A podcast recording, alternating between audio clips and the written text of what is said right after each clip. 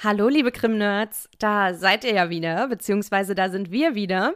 Zurück mit einer frischen neuen Episode von Krimschnack, dem Kriminologie-Podcast. Ich bin Marie.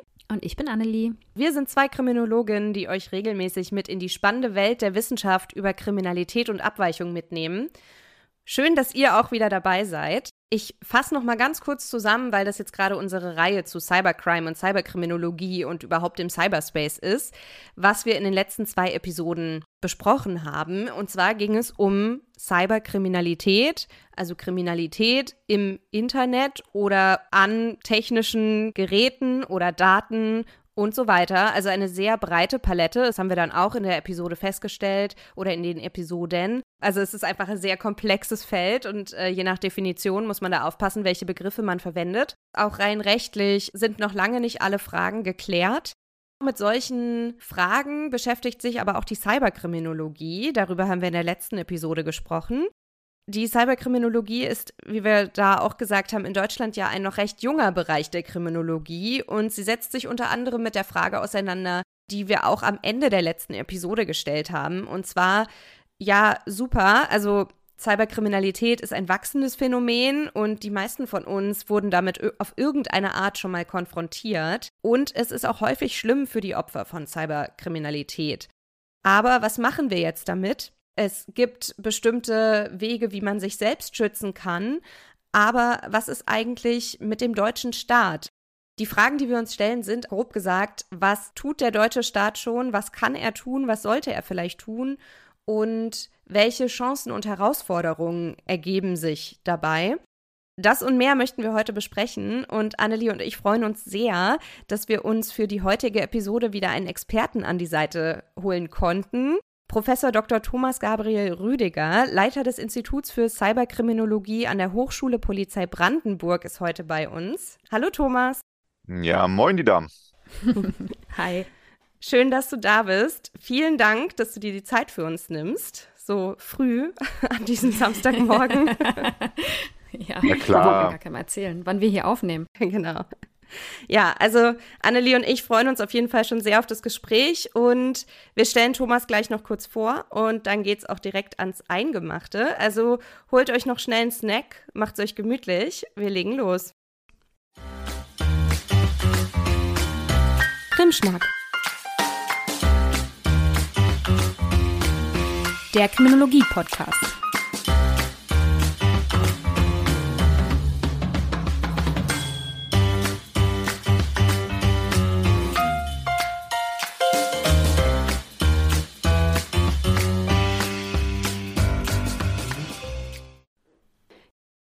Unser heutiger Interviewpartner lässt sich nicht mit so wenigen Worten vorstellen. Dafür braucht man auf jeden Fall ein paar mehr.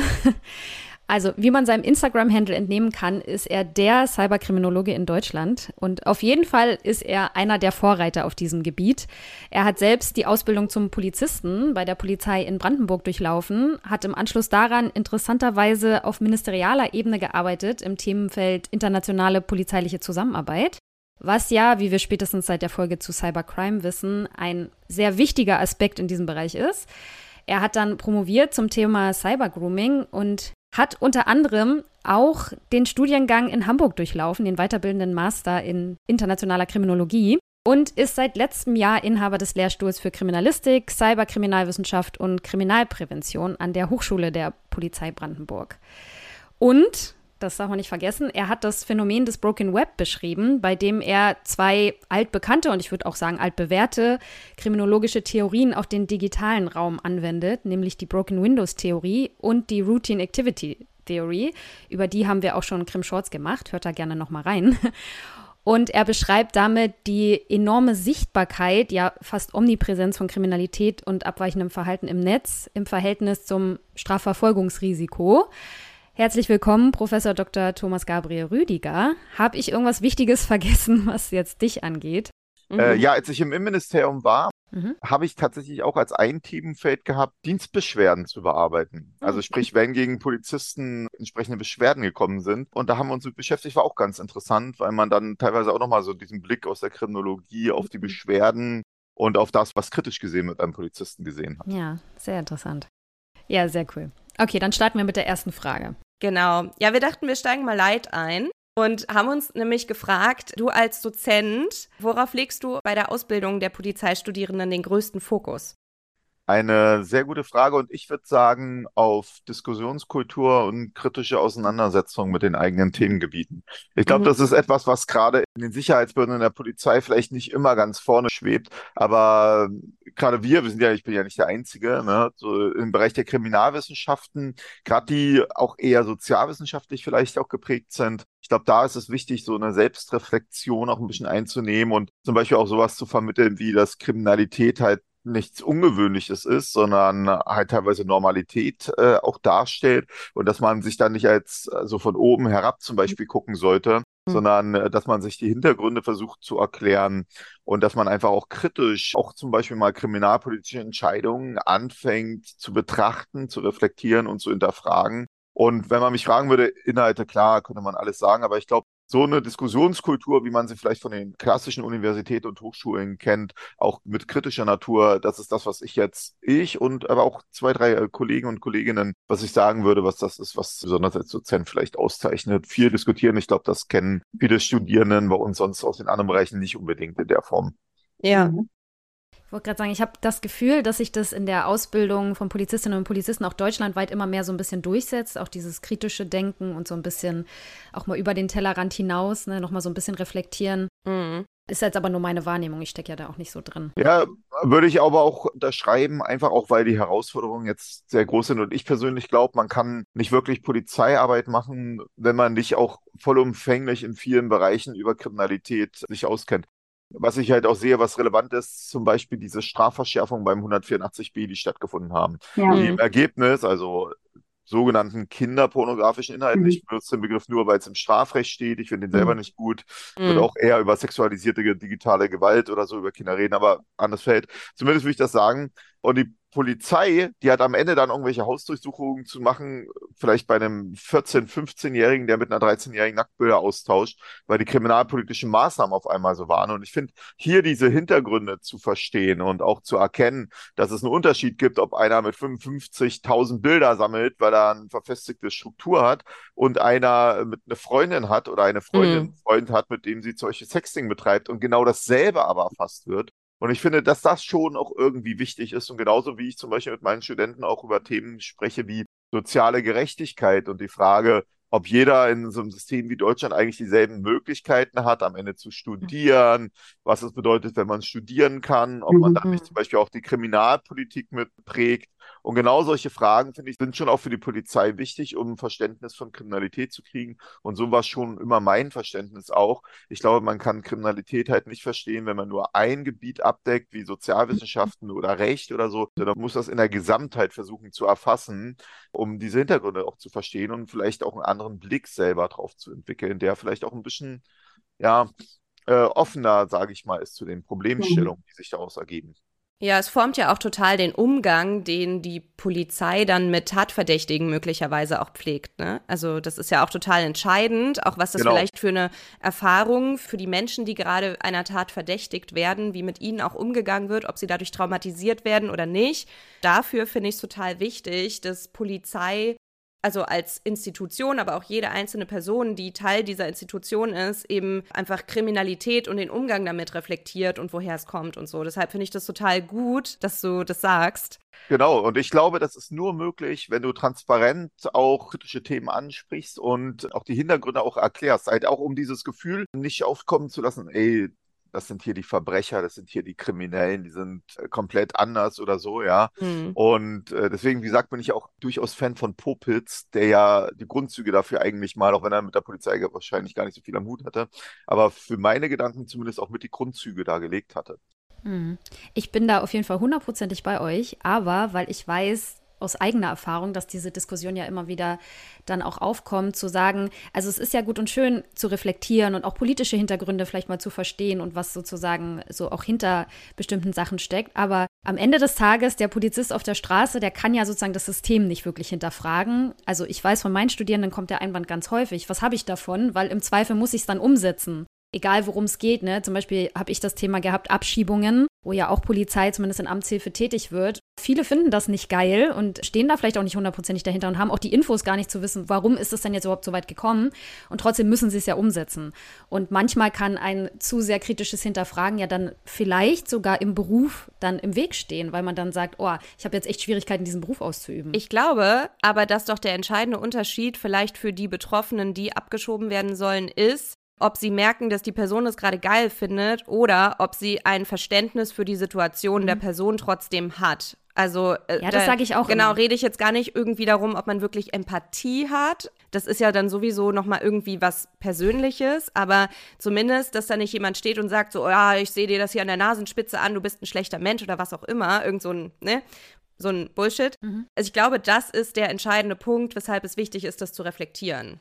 Ja, sehe ich auch so. Aber zum Beispiel mit kinderpornografischen Inhalten. Und da müssen Polizisten gehen und Hausdurchsuchungen machen. Und im Zweifel, selbst wenn sie wissen, okay, bei dem Typen, da haben wir jetzt eher das Gefühl, dass da wirklich was dahinter steckt. Und da war es jetzt vielleicht nur tatsächlich ein Klassenchat oder was auch mhm. immer. Und trotzdem müssen sie ja die Ermittlungen machen. Also es ist ja, ja. Strafverfolgungszwang. Wenn das so im Gesetz steht, müssen sie es auch machen und können dann ja davon auch nicht abweichen. Aber ich muss noch mal zu sagen, ich glaube, genau das ist der Punkt, den die Marie gesagt hat. Es ist ja auch ein Unterschied, wie du auf jemanden mit jemandem kommunizierst und drauf eingehst. Und äh, wenn jemand weiß, ey, das ist jetzt hier eigentlich eine Situation, das Recht, ne, zu Recht sagst du, Legalitätsprinzip muss vollumfänglich verfolgt werden. Aber ich glaube, wenn man dann dem gegenübersteht und die Hintergründe weiß und ganz anders mit ihm auch umgeht, dass das schon ein entscheidender Faktor ist. Und wenn man das mittelbar betrachtet, ist es ja auch so, dass wir gegebenenfalls auch höhere Akzeptanz dadurch erreichen, dass wir zwar sagen, pass auf, die Rechtssituation ist so und so. Ich verstehe auch deine Hintergründe. Ich behalte mich auch respektvoll mit dir. Aber ich muss es trotzdem durchsetzen. Ich glaube, mhm. allein auch schon, und auch als jemand, der auch auf der Straße ja selber war, ja, muss ich sagen, als Polizist, ich glaube, gerade dieses respektvolle Umgehen mhm. kann zum Beispiel auch deeskalierend wirken. Mhm. Und ich glaube, dass mhm. dafür gerade die Kenntnis um Hintergründe notwendig sind. Was du aber zu Recht sagst, ist, die Polizei heißt aber nicht, dass man jetzt weil man sagt, Mensch, ich habe Verständnis dafür, wie die Situation kommt,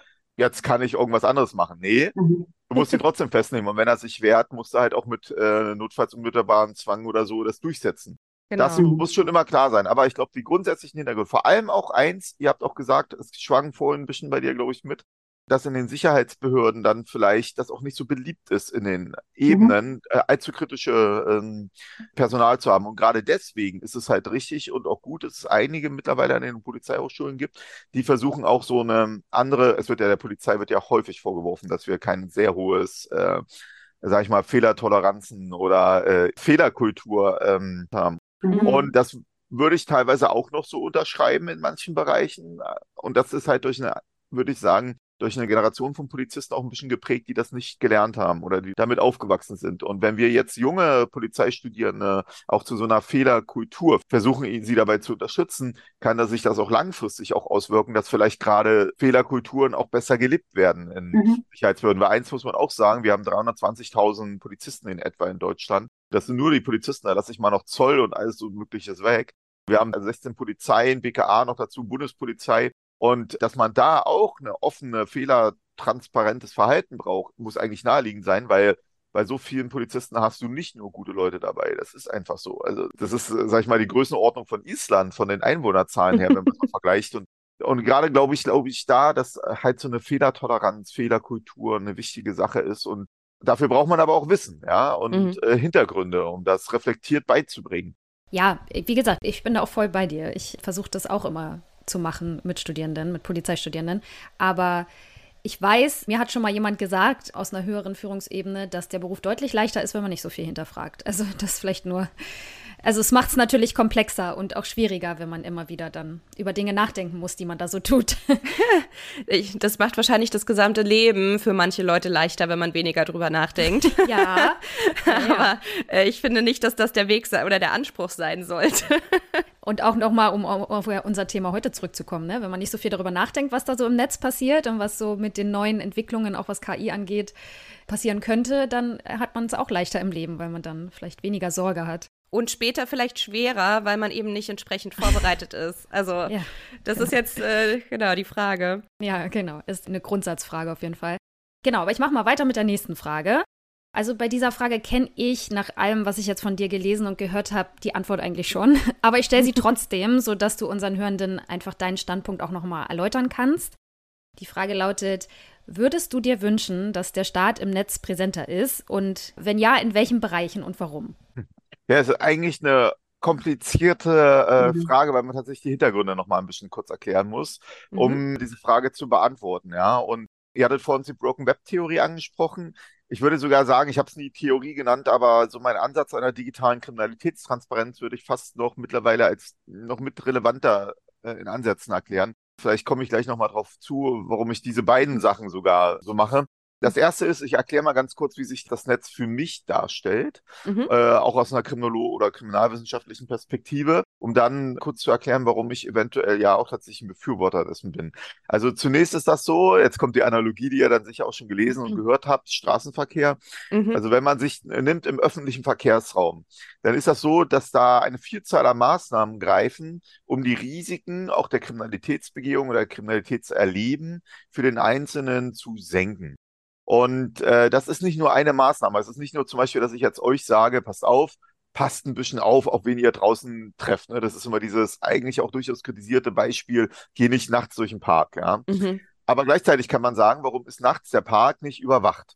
Warum ist da nicht die Polizei? Warum ist nicht viel mehr Licht? Warum gibt es nicht irgendwelche Sicherheitsmaßnahmen? Warum muss ich jemandem sagen, pass du auf und mach nicht die Maßnahmen? Und im öffentlichen Verkehrsraum ist es doch normalerweise so, man bringt jemandem eine Grundsensibilisierung bei. Pass auf, du kannst überfahren werden vom Auto. Lauf nur um den Bürgersteig, steig nicht zu fremden Leuten ins Auto rein. Und wenn irgendwas passiert, ruft die Polizei. Der zweite Punkt ist, die Schulen greifen das mit auf. Die vermitteln eigentlich auch so eine reflektierte Geschichte. Denkt nur dran, wie ihr immer Hand in Hand mit den Klassen oder Schulfreunden dann äh, gehen musstet, weil die Lehrer und Lehrerinnen das erklärt haben.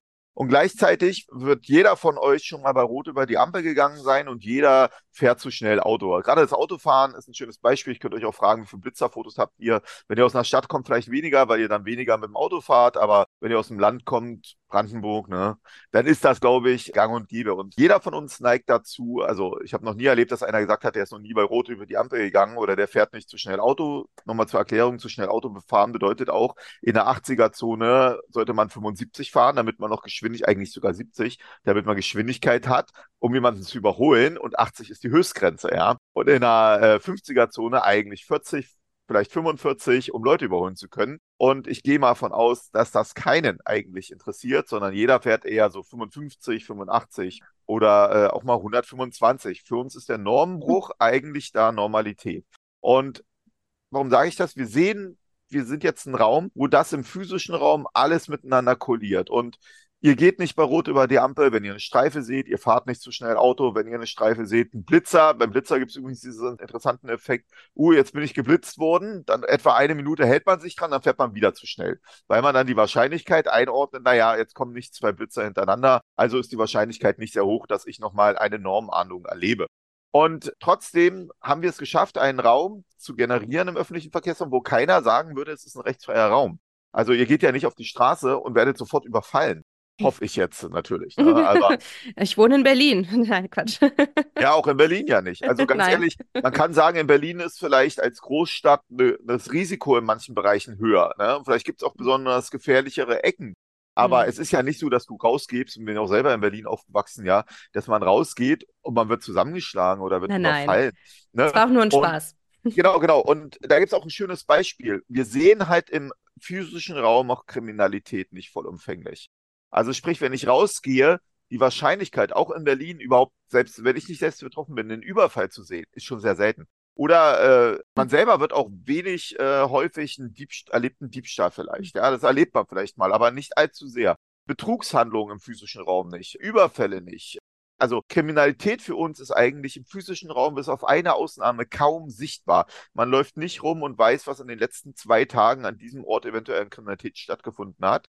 Ausnahme ist wirklich nur Sachbeschädigung Graffiti, was ein bisschen zu Broken Windows auch führt, ja. Nur Sachbeschädigung Graffiti zeigt ja, dass hier offenbar Straftaten stattgefunden haben. Und das bedeutet, dass es irgendwie der Staat geschafft hat, zum Beispiel mit Streifen, ja, dass man Polizeistreifen hat. Äh, wenn ich, wie gesagt, an einer roten Ampel stehe, ich überlege mir, ob ich rübergehe oder nicht, und auf einmal kommt eine Streife vorbei, wird mich das dazu führen, dass ich vermutlich nicht rübergehe, ja. Und das heißt, Polizeistreifen sind wichtig, Ansprechbarkeit. Und all diese Maßnahmen zusammen haben zu einem Raum geführt, der nicht frei von Kriminalität und von Normenüberschreitung ist, der aber das Risiko minimiert hat. Und im digitalen Raum gibt es hm. diese Mechanismen halt in demselben Form nicht. Dabei betrachte ich den digitalen Raum ein bisschen, wie man es Luhmann übertragen konnte mit der Systemtheorie als ein eigenes System, was mit Untersystemen, Subsystemen geprägt ist, mit eigenen Sprachkommunikationsformen. Und in diesem Raum haben wir nicht die, obwohl die Menschen dort mehr Zeit verbringen als im gesamten physischen Raum, äh, also Straßenverkehr, damit mache ich immer den öffentlichen Verkehrsraum, ja. Und obwohl die Menschen dort mehr Zeit verbringen, haben wir nicht dieselben Maßnahmen. Kinder und Jugendliche oder auch ihr wurdet vermutlich nicht auf diesen digitalen Raum vorbereitet. Also eure Eltern werden euch nicht vorbereitet haben. Mich ja eigentlich auch nicht. Ne? Ähm, wenn doch, dann hm. äh, war es ein gutes Beispiel, äh, ja, ja. wo es noch lief. Ja, mein Vater hat mit 14 seinen ersten PC gebaut, deshalb hatte ich sozusagen von Anfang an Internet. Ne, manchmal hat man das. Die Studienlage deutet aber darauf hin, dass zum Beispiel bei vielen Wischkompetenz vorherrscht, aber nicht Medienkompetenz. Also sprich, ja. wie kann ich ein Handy weiterwischen, aber nicht, was bedeutet es, Bilder zu veröffentlichen? Wie kann man Informationen einordnen? Mit äh, wie sichert man seinen Computer zum Beispiel ab? Ja. Mhm. Und das heißt, in der Masse ist das nicht vorhanden. In den Schulen ihr habt es gelesen, was ich immer zu sage, ist das leider auch nicht der Fall. Und gleichzeitig sehen wir gar keine Form virtueller Polizeistreifen sichtbar im Netz. Wenn, dann sind die verdeckt, aber sie sind nicht sichtbar. Und das ist ein Problem, weil jetzt kommt diese digitale Kriminalitätstransparenz. Ihr werdet täglich mit Kriminalität eigentlich im Netz konfrontiert, in einer Form, wie ihr es aus dem physischen Raum nicht kennt.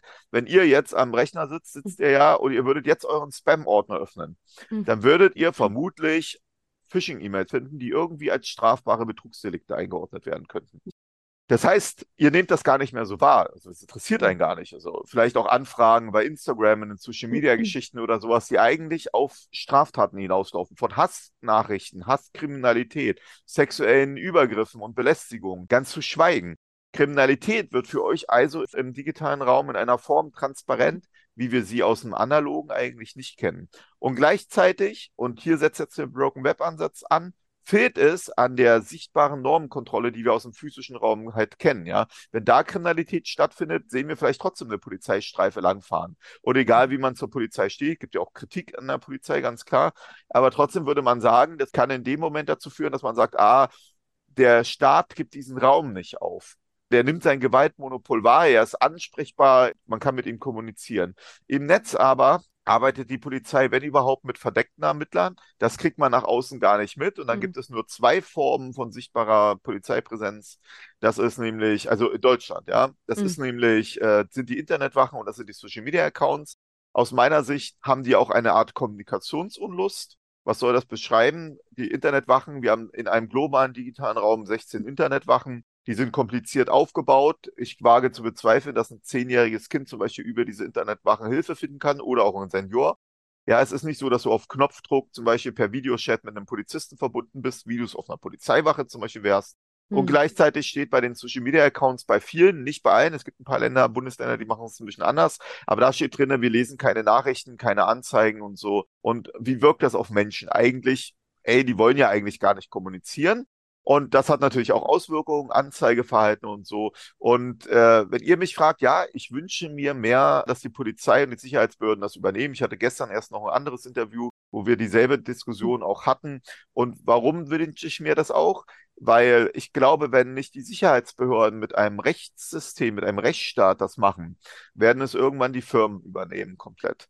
Und wir haben jetzt schon die Ansätze dafür, dass Firmen das eher machen. Und man hat zum Beispiel bei Telegram gesehen, wie wenig sich der Rechtsstaat eigentlich durchsetzen kann, wenn die Firmen sagen, also pass auf, bei mir interessiert mich gar nicht. Äh, das ging ja erst bei Telegram überhaupt, dass als die Big Five Tech Companies Druck auf Telegram ausgeübt haben, dass sie mal mit der deutschen Regierung Kontakt aufnehmen sollen. Sonst wäre da gar nichts gelaufen ich finde, daran sieht man das. Und ich glaube, dass zum Beispiel mhm. die Sichtbarkeit und Ansprechbarkeit, die Kommunikation, das aktive Suchen nach Straftaten und gleichzeitig ansprechbar sein der Sicherheitsbehörden ein entscheidender Faktor sein müssten.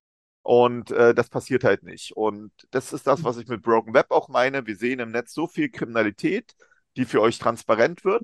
Und gleichzeitig fehlt es an den gleichen sichtbaren Normmaßnahmen. Also selbst wenn man verdeckte Ermittler hat, kriegt das die Masse gar nicht mit. Gibt auch sehr gute Ansätze. Steel et al. zum Beispiel, die haben das mal als Lawless Space Theory auch beschrieben vor zwei Jahren. dass halt im Netz auch bei Sexualdelikten zum Beispiel, die meinen, das ist eine so Normalität, weil die sich da vernetzen. Und selbst wenn die Polizei was macht, die das gar nicht mitkriegen, weil dann fischen die zehn Leute raus und die anderen 500 oder 1000 kriegen das gar nicht mit. Und hier ist meine Frage oder meine Gedanken immer, soll es der Staat machen oder macht es jemand anders? Und dann wird es richtig utopisch, weil das Netz hm. keine Grenzen kennt, müssten wir eigentlich über globales Strafrecht und globale Polizeiarbeit reden.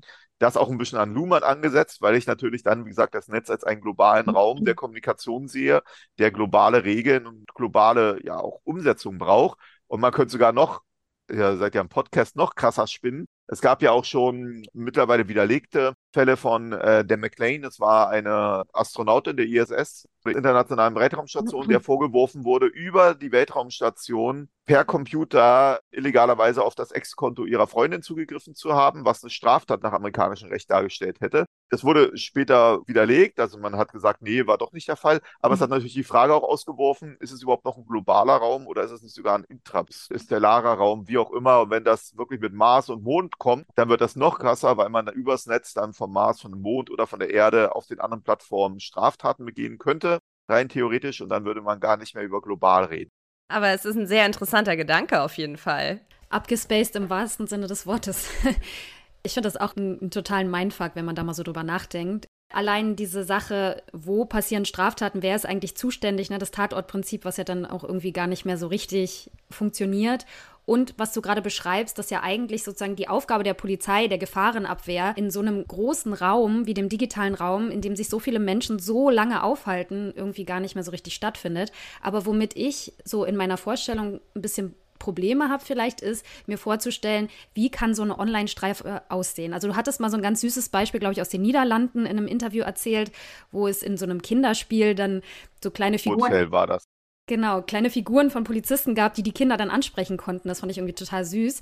Und das hat mir ein bisschen geholfen dabei, mir vorzustellen, wie sowas aussehen könnte. Aber hast du dafür noch mehr Beispiele, wie sowas aussehen kann? Also es gibt sogar äh, praktische Beispiele dafür, mhm. ja. Und ich will aber als guter Interviewpartner ganz kurz noch was anderes aufgreifen, was du gerade gesagt hast, die Gefahrenabwehr. Ja. Ich weiß nicht, ob allen Zuhörern und Zuhörerinnen das immer bewusst ist. In fast allen Landespolizeien gibt es eigentlich nur eine originäre Aufgabe, die die Sicherheitsbehörden haben. Und das ist meistens die Verhütung von Straftaten, mhm. weil die Strafverfolgung ist Aufgabe der Staatsanwaltschaft. Hätte die genug Personal, können sie auf die Polizei verzichten. Sie greift auf die Polizei zurück, weil sie nicht das Personal dafür stellt. Und äh, die Abwehr von Gefahren für dich, dass dir nichts passiert im Prinzip, ist eigentlich Aufgabe der Ordnungsbehörden. Und die haben nicht genug Personal und wollen am Wochenende zum Beispiel vielleicht nicht vollumfänglich alles präsentieren, also greift sie auf die Polizei zurück nur die Verhütung von Straftaten, also hm. eigentlich die Prävention, die Ansprechbarkeit, die Sichtbarkeit, das ist eigentlich die originäre Aufgabe. Hm. Und hier hast du bei der Polizei ein generelles Problem.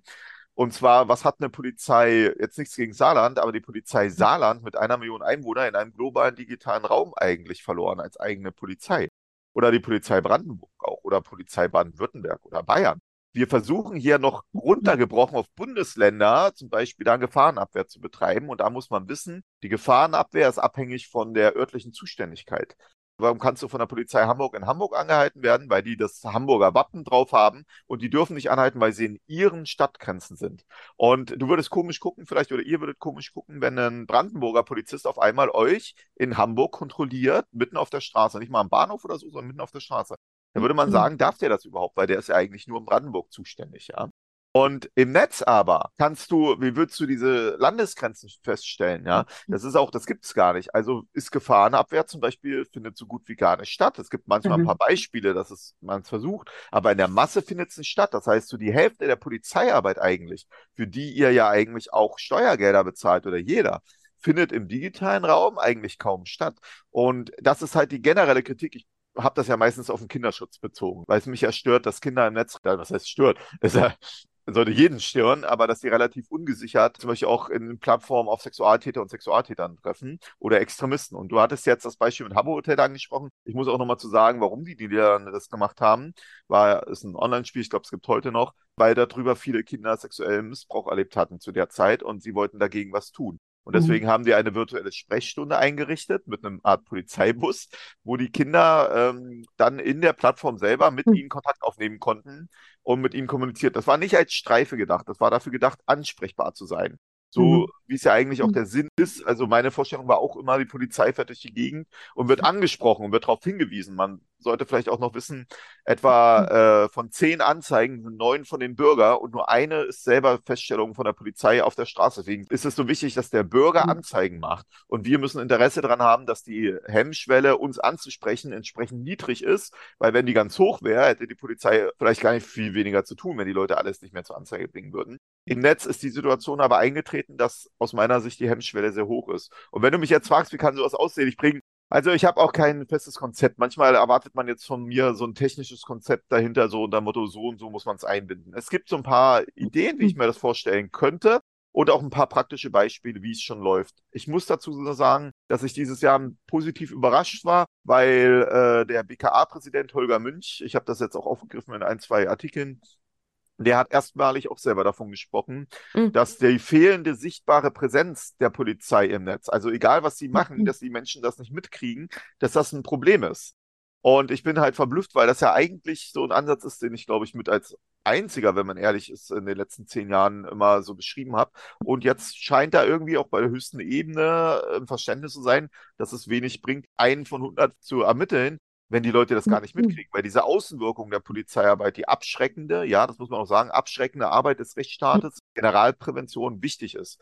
Und es gibt aber so ein, zwei Beispiele, zum Beispiel die Polizei Berlin, vor ein paar Jahren gab es eine Ankündigung von einer Feier irgendwie im Wannsee und sie hat das bei Facebook, haben die es bei Facebook öffentlich gepostet und die Polizei Berlin hat das mitgekriegt und hat mit ihrem eigenen Polizeiaccount bei Facebook auf der Seite von den anderen da unten drunter kommentiert. Das heißt, das war, sie waren nicht angeschrieben oder irgendwas, es war keine Polizeiseite, sondern sie haben einfach mitgekriegt, da gibt es eine Party ich schreibe mal runter, wir hoffen, ihr habt das beim Ordnungsamt und Grünflächenamt, was weiß ich, angemeldet. Wenn nicht, müssen wir es leider auflösen. Und es gab damals auch von einer, ich glaube, rechten Gruppe, ich weiß nicht mehr ganz, so eine Ankündigung, dass der Bundestag bzw. der Reichstag gestürmt werden soll. Und dann hat die Polizei darunter dann kommentiert, dass die Kollegen vorbereitet sind. Also ob das überhaupt rechtlich umsetzbar ist, ich glaube, es wurde nie rechtlich geprüft.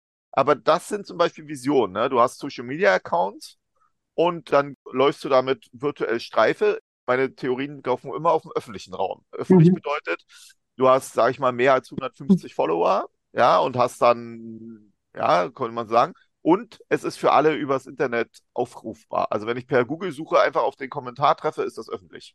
Und äh, hat sogar mal das Bundesverfassungsgericht auch äh, im Kern festgestellt, dass es diesen Unterschied zwischen privat und öffentlich im Netz gibt.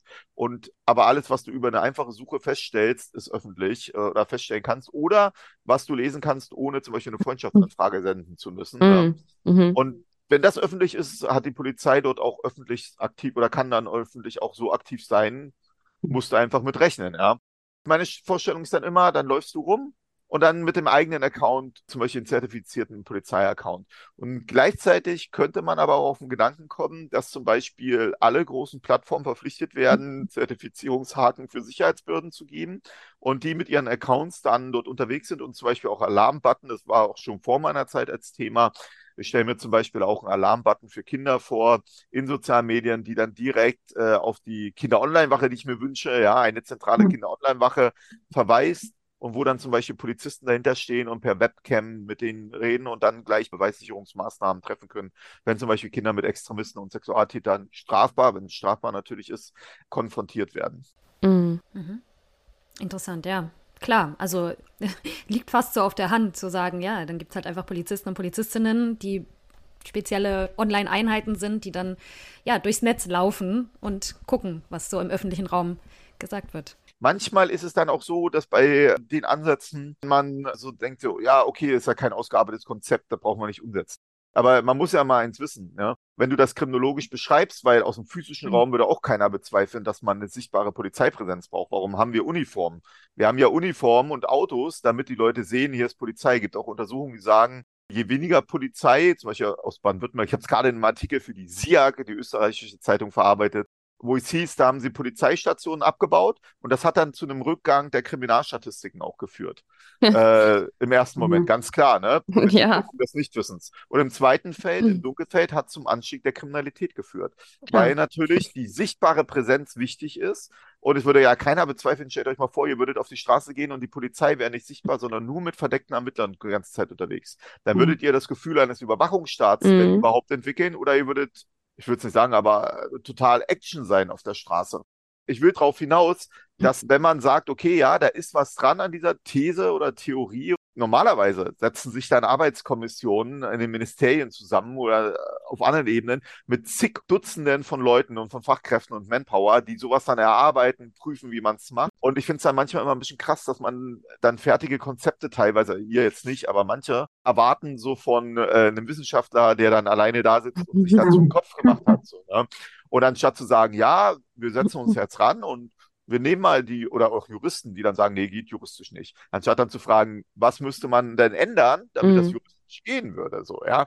Und das ist das, wo ich denke, wo es auch hapert in den Konstellationen mhm. immer. Ja, also ich finde den Gedanken mega spannend und ich gebe dir voll recht, weil man ja auch aus der Kriminologie einfach weiß, dass die Wahrscheinlichkeit, eine Straftat zu begehen, geringer wird, wenn die Wahrscheinlichkeit hoch ist, dass man entdeckt wird. Insofern ist natürlich diese Anonymität im Straßenverkehr teilweise, wenn die Leute da schimpfen, äh, da merkt man ja auch, die würden die Leute nicht so beleidigen, wenn sie ihnen wirklich von Angesicht zu Angesicht gegenüberstehen würden. Aber im Netz ist die Anonymität eben auch häufig oder manchmal auch vermeintlich gegeben. Und dann trauen sich die Leute vielleicht irgendwie mehr. Gibt es ja auch so Vermutungen, dass das dann enthemmend wirkt. Aber ich könnte mir schon vorstellen, dass wenn da eben, ne, wie von dir vorgeschlagen, so eine Art Online-Streife wäre und man wüsste, okay, wenn ich hier irgendwie Hass verbreite oder was auch immer, dass es eben schon sein kann, dass ich dann eben eine Ansprache bekomme von der Polizei oder vielleicht sogar eine Anzeige. Jan Böhmermann hat meine Theorie sogar mal mhm. in seinem Podcast diskutiert, fest mhm. und flauschig. Ja. Und der hat das mit dem Scholz diskutiert und der hat als Beispiel gebracht, stell dir vor, du bist da irgendwie rechtsextremistische Gruppe in Telegram mhm. und auf einmal in Telegram, da tausend Leute, schreibt die Polizei, ey, wir sind hier. Mhm. Und wir lesen es mit und wir zeigen jetzt auch an. Ich könnte mir zum Beispiel, das muss man auch mal sagen, bei mir geht ja viel über Social Media. Ne? Also die Grundsätze gehen Social Media. Und äh, stellt euch vor, extremistische Inhalte und auf einmal gibt es über die Betreiber Verpflichtung, zum Beispiel dann einen Kommentar zu löschen. Dann steht da, dieser Kommentar könnte strafbarer Natur sein. Und unten drunter hat die Polizei, wir haben veranlasst, also mit einem eigenen Polizeiaccount, wir haben mhm. veranlasst, dass das hier geprüft wird. Es könnte sich um einen strafbaren Inhalt handeln. Wir prüfen das. Wenn es nicht der Fall ist, dann äh, gibt es entsprechende Maßnahmen. Aber wenn es der Fall ist, denkt bitte dran, wir lesen auch, wir sind auch hier. Ich glaube zum Beispiel, man muss auch noch an eins denken, was die mhm. Sichtbarkeit angeht. Wie könnt ihr euch eigentlich als Bürger gegen polizeiliche Maßnahmen, die ihr für nicht gerechtfertigt haltet, wehren? Doch mhm. nur, wenn ihr die mitkriegt. Stellt ihr vor, ihr würdet überwacht werden draußen. Und äh, die werden in Zivil, dann würdet ihr das ja nie mitkriegen. Wenn mhm. aber ihr seht, dass ein Polizist euch anguckt in Uniform, habt ihr die Möglichkeit zu sagen, könnten Sie sich mal bitte legitimieren? Was sind die mhm. Gründe hierfür? Das heißt, wenn man es mal auch aus dem rechtsstaatlichen Gesichtspunkt sieht, ist die Sichtbarkeit auch wichtig, damit der Bürger diskutieren kann, ist das hier eigentlich safe? Möchte ich mhm. das überhaupt? Also es ist nicht nur jetzt irgendwie, dass man denkt, ist das so eine Überwachungsutopie oder, oder Dystopie oder so, sondern eigentlich dient es sogar dem Schutz des Bürgers, denn nur wenn er weiß, ah, guck mal, hier wird mitgelesen, ich mhm. muss dabei aber auch noch ein Beispiel vielleicht noch bringen. Ich mhm. glaube gegenwärtig, dass aber es auch eine Situation eintreten könnte. Also meine Gedanken, wenn ich meinen Studenten das erkläre, bringe ich immer Beispiel Autobahn Berlin-Avus, ja. Und bei der Avus zweispurig und da hat man manchmal die Situation, rechts staut sich alles und links fährt einer nicht und da vor ihm ist frei und hinter ihm kommen ganzen Autos. Das heißt, eigentlich total viel Verkehr. Und dann siehst du, warum fährt der nicht weiter? Weil der auf der rechten Seite ein Polizeiauto hat. Und er traut sich, obwohl er vorher vielleicht in der 80er Zone 100 gefahren ist, traut sich nicht an dem sichtbaren Polizeiauto vorbei. In der Türkei haben sie zum Beispiel sogar Polizeidummy-Autos, also Attrappen, und wir mhm. wissen aus Studien, dass allein die Sichtbarkeit zu einer Reduzierung der Verkehrsüberschreitungen führt, also der, der Geschwindigkeitsüberschreitungen. Und so wie in diesem Beispiel auch. Er sieht die Polizei, jetzt ahnt er erst, uh, es gibt für mich eine höhere Wahrscheinlichkeit, erwischt zu werden. Ich halte mich ran. Und der Gedanke ist ja auch bei der Polizei, dass du eine zufällige Wahrscheinlichkeit im Straßenverkehr hast, mal erwischt zu werden. Also wenn du bei Rot über die Ampel gehst, hast du eine gewisse Wahrscheinlichkeit, dass in dem Moment ein Polizeiauto um die Autostraße kommt und vielleicht wenigstens per Mikrofon äh, äh sagt, äh, beim nächsten Mal halten wir uns aber an äh, die Ampel oder irgendwie sowas. Oder hält sich sogar an. Ja? Dieser Mechanismus in irgendeiner Form, der muss aus meiner Sicht übertragen werden im Netz. Und ich habe ein wenig die Angst, dass es jetzt die Firmen eher übernehmen. Und jeder sollte eigentlich dankbar sein, wenn es äh, schafft, dass ein Rechtsstaat das zu übernimmt äh, mhm. und nicht man das an die Firmen auslagert, weil ein rechtsstaatliches Verfahren, ich glaube, jeder, der mal damit konfrontiert wird, wird am Ende vermutlich eher froh sein, wenn er mit neutralen Gesetzen, mit neutralem Recht und so konfrontiert wird, als wenn er mit einer großen Firma, die anfängt, das umzusetzen. Und ja. leider glaube ich aber, dass die großen Firmen dem viel eher ähneln, als dem, was die Sicherheitsbehörden machen. Voll, werden. weil Annelie und ich haben auch noch einen, ich glaube, wir haben den beide gehört, den Podcast von Sternstunde Philosophie war das, eine Episode. Und da haben die sich auch über sowas unterhalten und haben von einem Fall erzählt, wo Facebook oder Meta zu einem bestimmten Zeitpunkt eine Entscheidung getroffen hat. Also sie wussten, okay, wenn wir hier jetzt nicht dazwischen gehen und das unterbinden, dann wird das ausufern. Und sie haben sich dann in dieser Situation nachweislich dafür entschieden, nicht zu intervenieren, weil sie wussten, wenn es ausufert, verdienen wir mehr Geld damit. Und das finde ich halt nämlich, das ist genau das Problem. Deshalb bin ich da total bei dir, weil ich nämlich auch denke, also wir würden ja jetzt hier im analogen Raum auch nicht wollen, dass irgendeine Firma die Sicherheit im öffentlichen Raum regelt. Wir würden wollen, dass die natürlich ihr Gelände sichern, weil das dann im Zweifelsfall Betriebsgelände ist, aber nicht den öffentlichen Raum. Selbst das reicht nicht. Denk mal an die Fußballstadien. Mhm. Die Fußballstadien, große Firmen machen viel Geld. Ich meine, ihr seid ja Hamburger alle in der Richtung, ja, ja äh, Hamburger SV oder so. Große Stadien und trotzdem es rein privat ist, sagt man aber, Mhm. Naja, hier ist die Öffentlichkeit so vorhanden, hier geht doch die Polizei mit rein. Ja. Weil sie nämlich sagen, okay, ist nicht. Also ich finde zum Beispiel, ich, ich habe vor uns Online-Spiele angesprochen, wenn ich manchmal gefragt werde, warum ich mir äh, Polizeien auch mal in Online-Spielen, wo Kinder unterwegs bin, äh, vorstellen könnte. Und dann die Frage kommt, ja, also die Polizei macht sowas so gut wie gar nicht, ne, weil äh, Online-Spiele sind für die ein fremdes, fremde Welt, ne? Und ich wundere mich halt, warum gehen sie zu Twitter und sind bei Twitter mit, mit Accounts vertreten, aber nicht bei zum Beispiel irgendeinem großen Online-Game wie früher Fortnite, als das richtig groß dabei war, hatten die mehr Nutzer als Twitter teilweise aktive. Und da verstehe ich halt dann auch die Wertigkeit nicht, ja. Also entweder deckst du das alles ab, aber dieses dann raussuchen, ja, also finde ich schwierig. Und dann bringe ich immer als Beispiel, in die Fußballstadien geht ja auch. Mhm. Warum geht ihr denn dann nicht in die Online-Games oder in alle oder in die relevanten Plattformen? Aber warum machen sie es nicht? Also ich meine, alles, was du jetzt gerade erläuterst, das klingt für mich eigentlich wie ein logischer Schluss, dadurch, dass ja auch immer mehr Straftaten ins Netz verlagert werden und sich sozusagen Kriminalität dahin verlagert.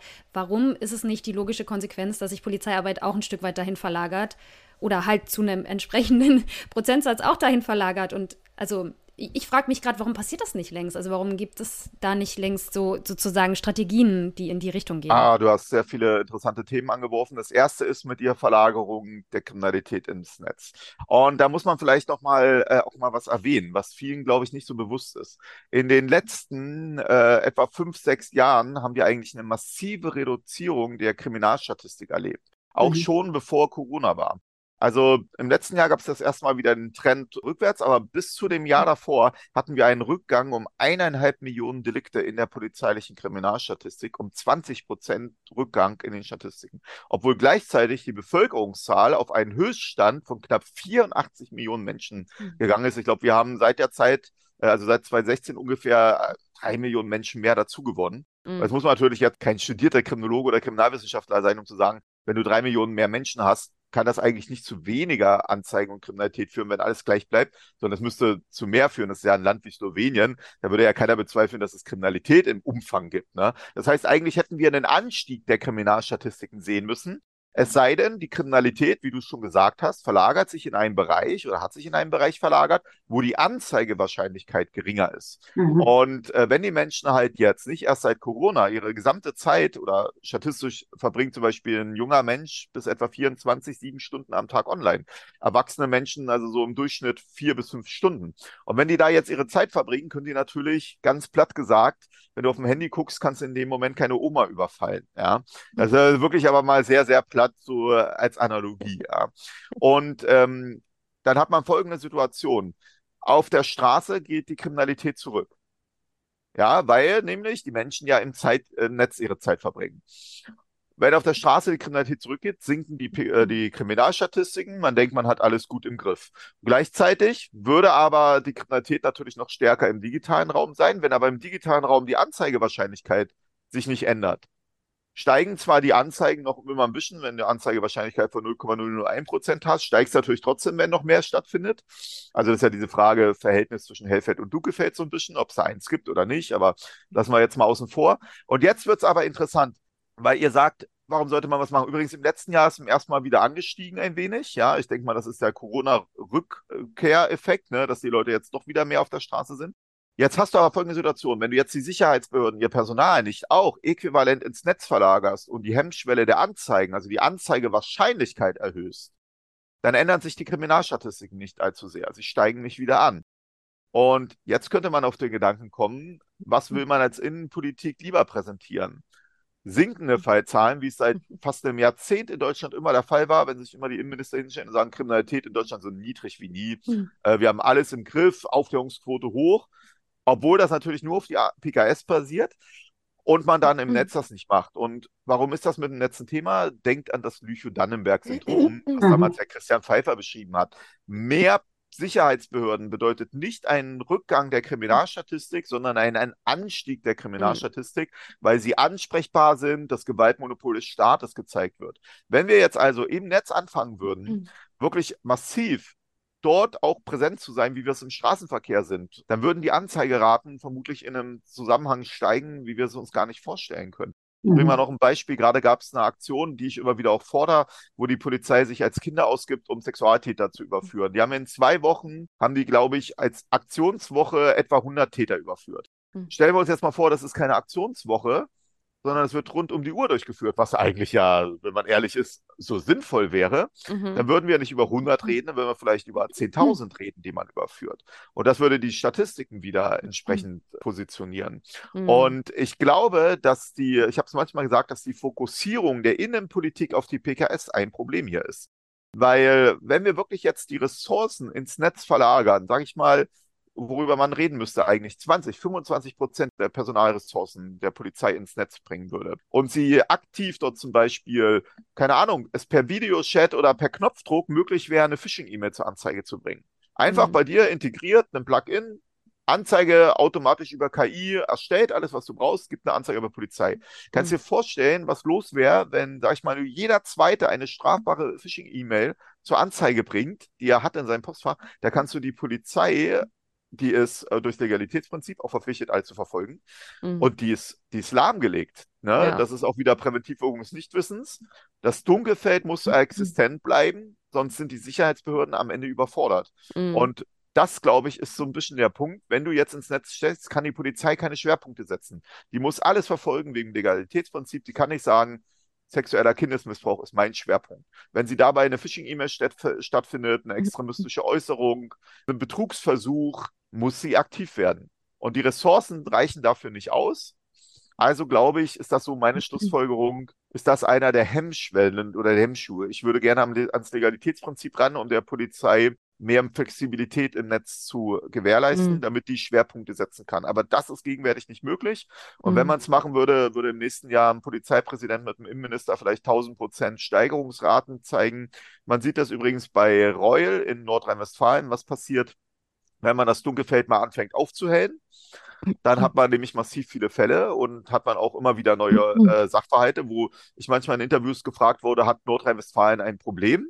Und natürlich hat Nordrhein-Westfalen kein Problem äh, mehr, das ist als andere Länder, aber sie decken das Dunkelfeld auf. Und das Netz würde, also man muss es ja ehrlich sagen, im Netz wäre es möglich, Straftaten anzuzeigen in einer Größenordnung, wie du es aus dem physischen Raum nicht kennst.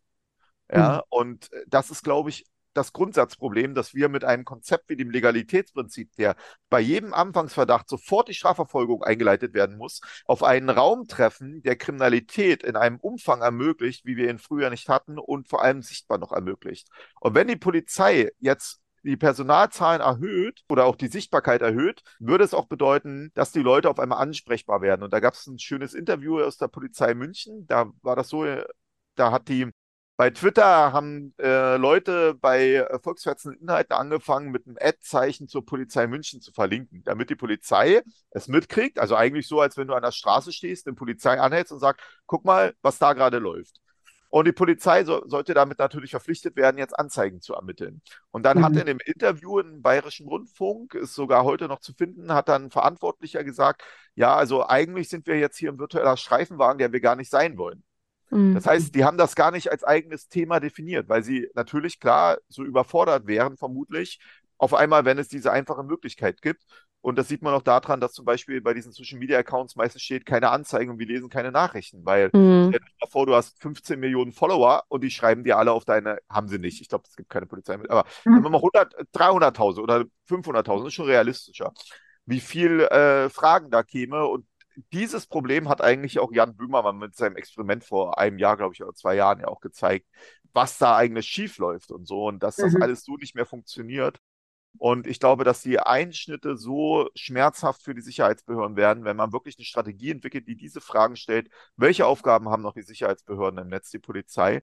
Was erwartet der Bürger von uns eigentlich dort? Wie kann man das umsetzen? Wie kann man die Anzeigen machen? Sollten wir sichtbar sein? Und diese rütteln an allem. Sie rütteln an mhm. der äh, Frage der örtlichen Zuständigkeit, an den föderalistischen Strukturen. Hat das Sinn, 16 Internetwachen in einem globalen Raum oder mhm. nicht? Das wäre jetzt nämlich genau der Punkt gewesen, was du zuletzt gesagt hast, wo ich jetzt nochmal eingehakt hätte. Denn selbst wenn man das mit der Sichtbarkeit und der Personalstärke und so weiter lösen würde, dann bliebe immer noch das Problem der Zuständigkeit. Weil wenn jetzt irgendjemand aus, was weiß ich, den USA oder Bangladesch oder Australien uns hier irgendeine Phishing-Mail schickt, dann können wir das zwar anzeigen, aber was macht die Polizei dann damit? Und was man ja auch gesehen hat, genau, da würde ich gerne noch drauf eingehen, dass das BKA im aktuellen Bundeslagebild zu Cybercrime ja auch gesagt hat, dass zwar die Straftaten in der Inlands-PKS im Cyberraum etwas abgenommen haben, aber dafür die sogenannten Auslandsstraftaten zugenommen haben und dass sich wahrscheinlich ein Trend abzeichnen wird, dass das auch weiterhin zunehmen wird. Wir müssen das ganze Thema viel globaler denken wahrscheinlich. Ja. Absolut. Zu der Geschichte mit der Abnahme muss ich mal vielleicht ein Beispiel bringen, das mich selber ein bisschen geschockt hat. Und zwar die LFM NRW bringt zum Beispiel zu Hasskriminalität, ich glaube alle zwei Jahre oder einjährlich, weiß ich gar nicht jetzt, immer wieder eine Studie heraus, wo sie dann das, also wie oft werden junge Menschen mit konfrontiert. Ne? Mhm. Und in der letzten ist es so, da haben etwa, glaube ich, 94 Prozent der jungen Menschen gesagt, sie haben im letzten Jahr äh, Hasskriminalität oder Hassformen im Netz erlebt. Aber interessant war, dass äh, in den Jahren vorher immerhin ein Prozent gesagt haben, ja, wir würden es zur Anzeige bringen bei der Polizei mhm. oder haben es angezeigt. Und im letzten Jahr ist diese Quote nochmal auf 0 Prozent runtergegangen. Ich habe vor uns mal gesagt, ich habe manchmal den Eindruck, dass man manchmal vielleicht das Gefühl auch hat, dass die Polizei kein echtes Interesse dran hat.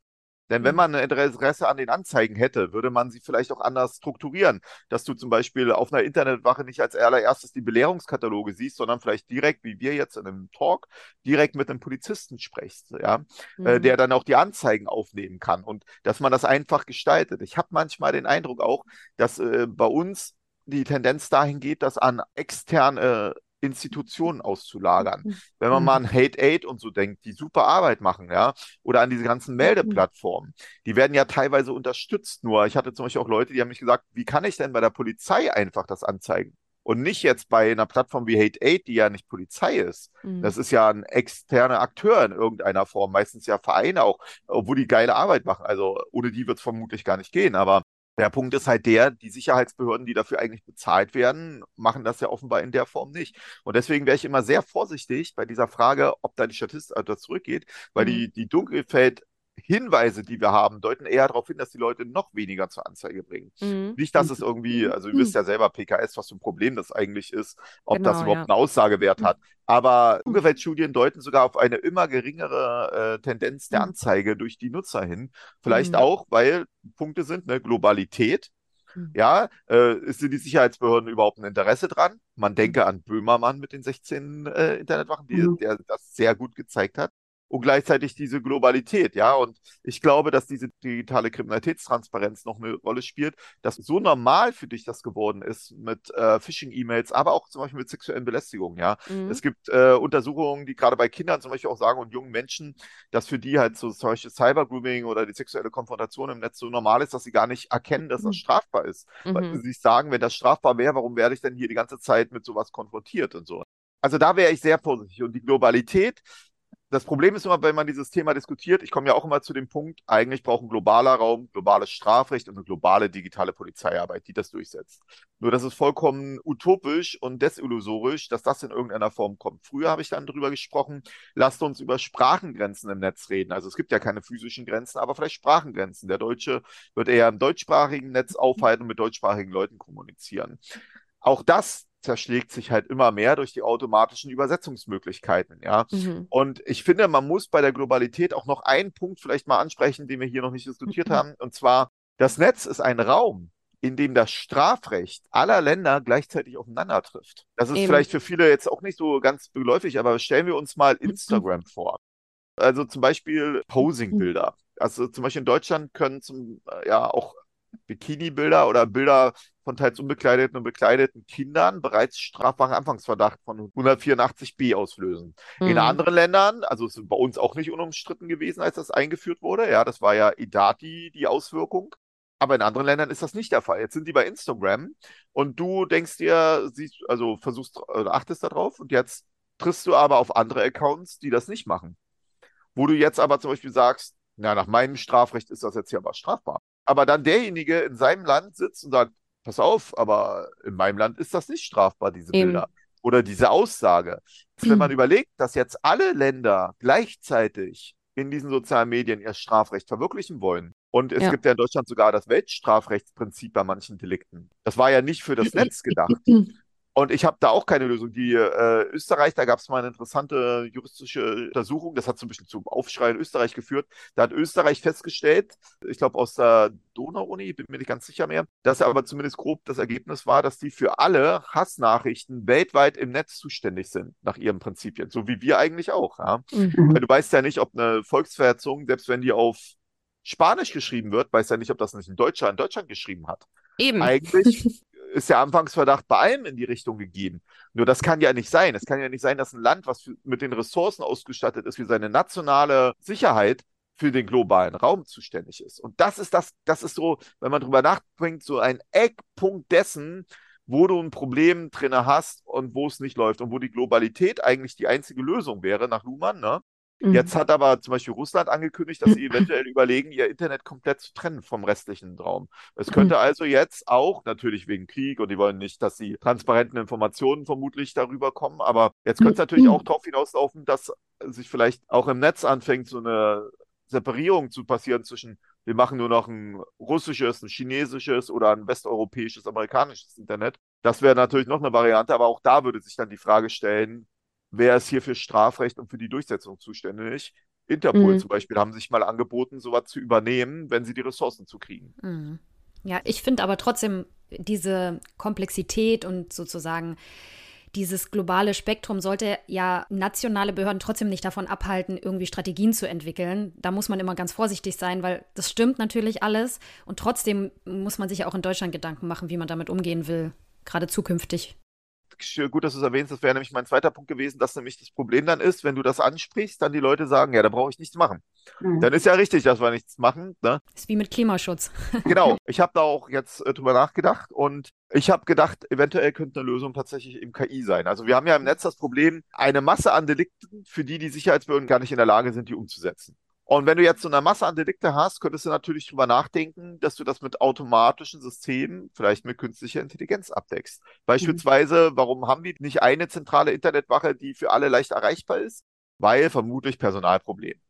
Und weil man denkt, so viele Anzeigen kann man das überhaupt bewerkstelligen. Wenn du aber jetzt eine KI dorthin setzt, die angelernt wird als äh, LMM oder so, da können wir natürlich auf den Gedanken kommen, dass die in einer Form auch empathisch eventuell durch ein Anzeigeverfahren führen könnte, wie wir das eigentlich so vielleicht nicht mal sicherstellen können für Polizisten, weil immer heißt es, Polizisten sind empathisch, KI und Roboter zum Beispiel nicht. Gibt es aber Studien, die deuten eher darauf hin, dass KI als empathischer wahrgenommen wird, zum Beispiel im medizinischen Bereich, als der eigentliche Arzt, weil der Polizist nach zehn Stunden nicht immer gleich empathisch ist, wie vielleicht eine KI. Und das als Maßnahme. Und ich hatte das Glück auf der Tagung von der Cyberagentur, die machen auch super Job, auch viel für Kriminologie übrigens, Cyberagentur. Und da hatte ich das Glück, auf die äh, Kamar zu treffen, Dr. Kamar.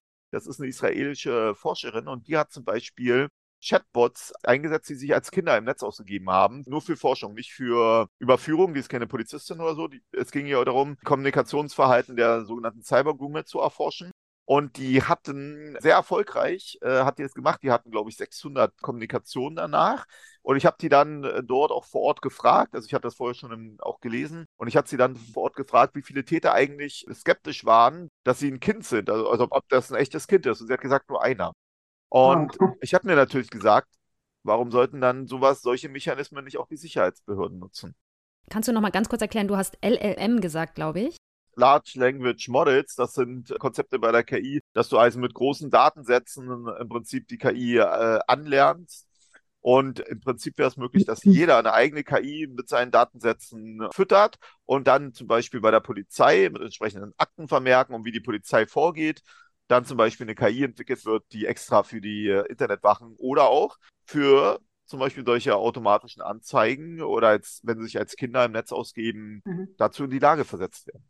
Weil du gerade KI ansprichst, können wir vielleicht direkt damit weitermachen. Also Elon Musk hat ja erst kürzlich künstliche Intelligenz als eine der größten Gefahren der Moderne beschrieben.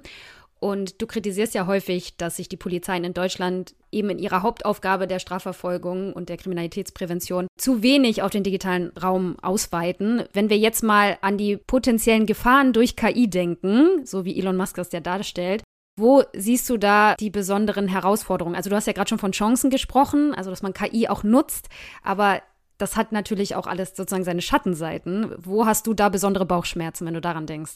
Ihr werft natürlich jetzt echt äh, harte Themen auf. So, ne? Das erste ist, äh, vielleicht mal ein bisschen abgespaced. 2016 hatte Microsoft Pay hat einen äh, Chatbot gehabt, den sie, äh, um zum Beispiel die Daten anzulernen, auf den Gedanken kamen, bei Twitter mit dem Bürger zu kommunizieren, mit den äh, Leuten dort, um die Sprache zu lernen. Ergebnis war, dass es nach einem Tag ungefähr abschalten mussten, weil der volksverhetzende Inhalte gepostet hat. Es war natürlich bei Twitter, wissen wir alle, ist wirklich schwierig. Was ich jetzt eigentlich sagen will, ist, hat natürlich die Frage aufgeworfen, welche strafrechtliche Verantwortung gibt es eigentlich, wenn eine KI strafbare Inhalte postet?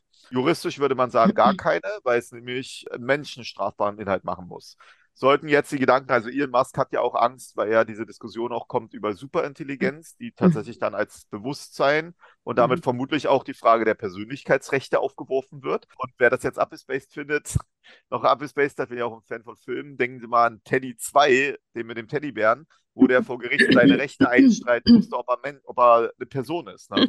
Ich glaube, darauf läuft es auch hinaus, in diese Richtung. Und dann haben wir auch die Frage der strafbaren Inhalte durch künstliche Intelligenzen. Und die haben wir jetzt schon, wenn künstliche Intelligenzen zum Beispiel kinderpornografische Inhalte produzieren. Übrigens auch nochmal ein Beispiel, äh, wie problematisch das im Netz ist. Zum Beispiel gab es aus äh, Japan Berichte, dass künstliche Intelligenz dort kinderpornografische Inhalte generiert und dass das bei denen nicht strafbar ist. Bei uns aber schon. Das heißt, die Menschen, die im Netz sind, treffen da vielleicht auf Sachen, die in Japan nicht strafbar sind, bei uns schon durch KI generiert. Oder KI in Spanien, ein Foto, ein Screenshot reicht und man kann täuschend echte Nacktbilder erstellen lassen von jemandem. Ja, also jedes Bild reicht. Ich sage meinen eigenen Studenten oder auch Zuhörern immer, ihr müsst mit leben oder müsst rechnen, dass von jedem ein pornografisches Bild oder ein Nacktbild draußen ist oder auch ein Video, wo man nicht erkennt, dass das ein Fake ist. Einfach nur, wenn Bilder von euch vorhanden sind sei es in der Presse, bei der Schule noch oder in irgendwelchen Vereinen.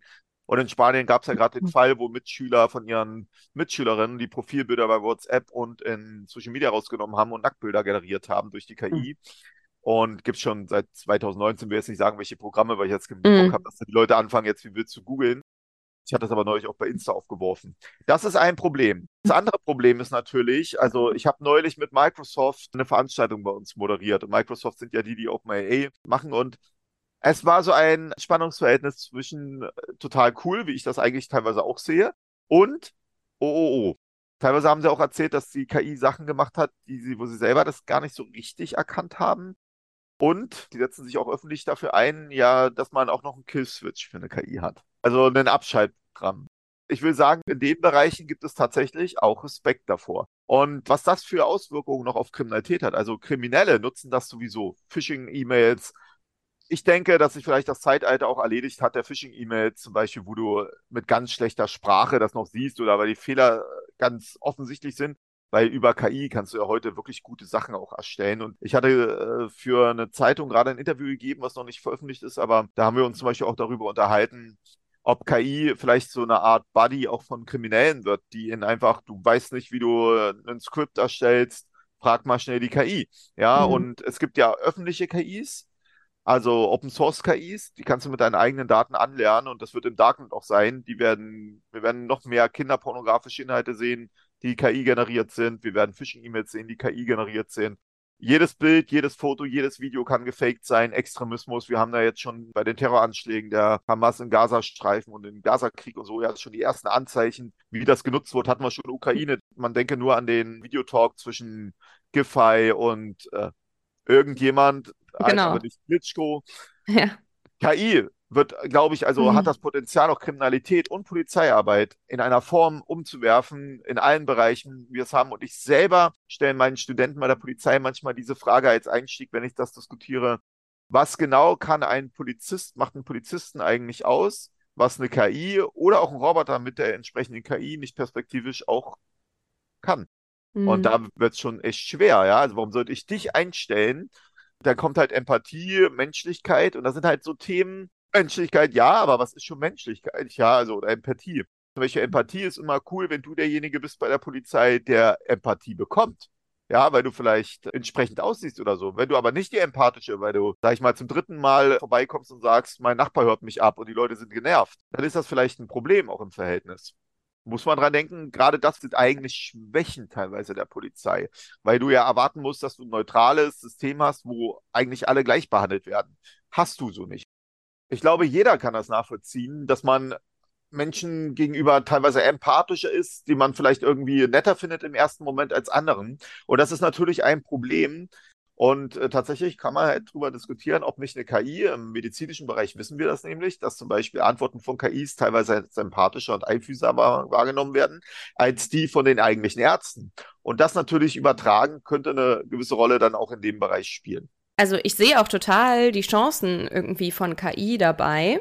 Nur weil du vorhin das mit dem Killswitch gesagt hast, da musste ich daran denken. Ich weiß nicht, ob du das mitbekommen hattest, aber es gab so eine Simulation, wo fürs Militär. Aber es ist umstritten, was es da jetzt genau war. Ob der, ja. ich habe gehört, er hatte gesagt, das war nur ein Gedankenspiel von ihm. So hat er das später dargestellt. Ob das jetzt wirklich so war, weiß ich nicht. Der General, der das gemacht hatte. Aber erzähl mal kurz, was du meinst, Marie.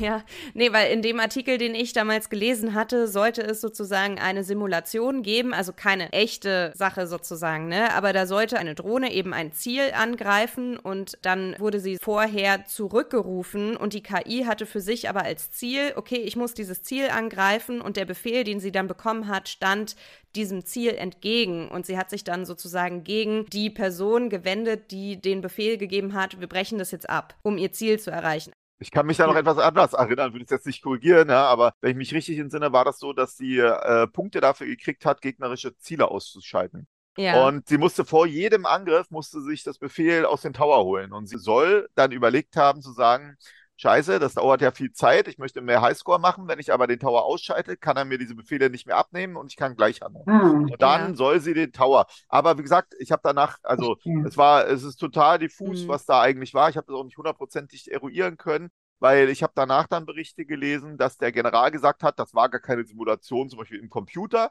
was man hätte ja machen können mit einer KI, das alles so als ja. virtuelle Welt aufstellen, sondern es war ein Gedankenspiel von ihm, dass er gesagt so. hat, es könnte so sein. Ich weiß es aber nicht, aber trotzdem interessanter Gedanke. Ich glaube, ich gucke da vielleicht noch mal. Also es könnte ja auch sein, dass es jetzt zwei unterschiedliche Sachen sind oder äh, dass es genau das Gleiche ist und dass da einfach unterschiedliche Informationen dann zirkuliert haben. Da gucke ich vielleicht einfach noch mal nach und wenn ich was finde, tue ich es in die Show Notes. Genau.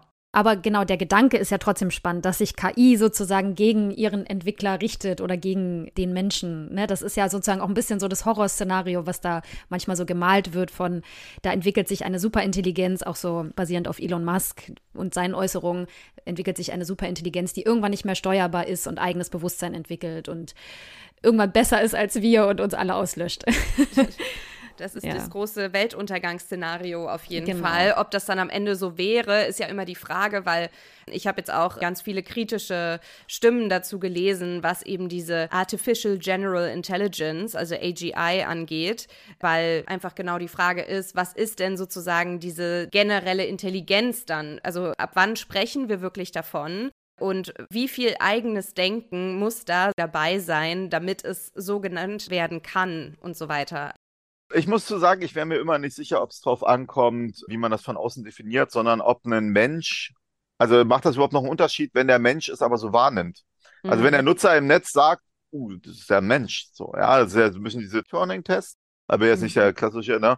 Aber ich glaube, das ist eher entscheidend. Was bringt es mir, wenn irgendein Wissenschaftler sagt, nee, ist noch keine künstliche Intelligenz?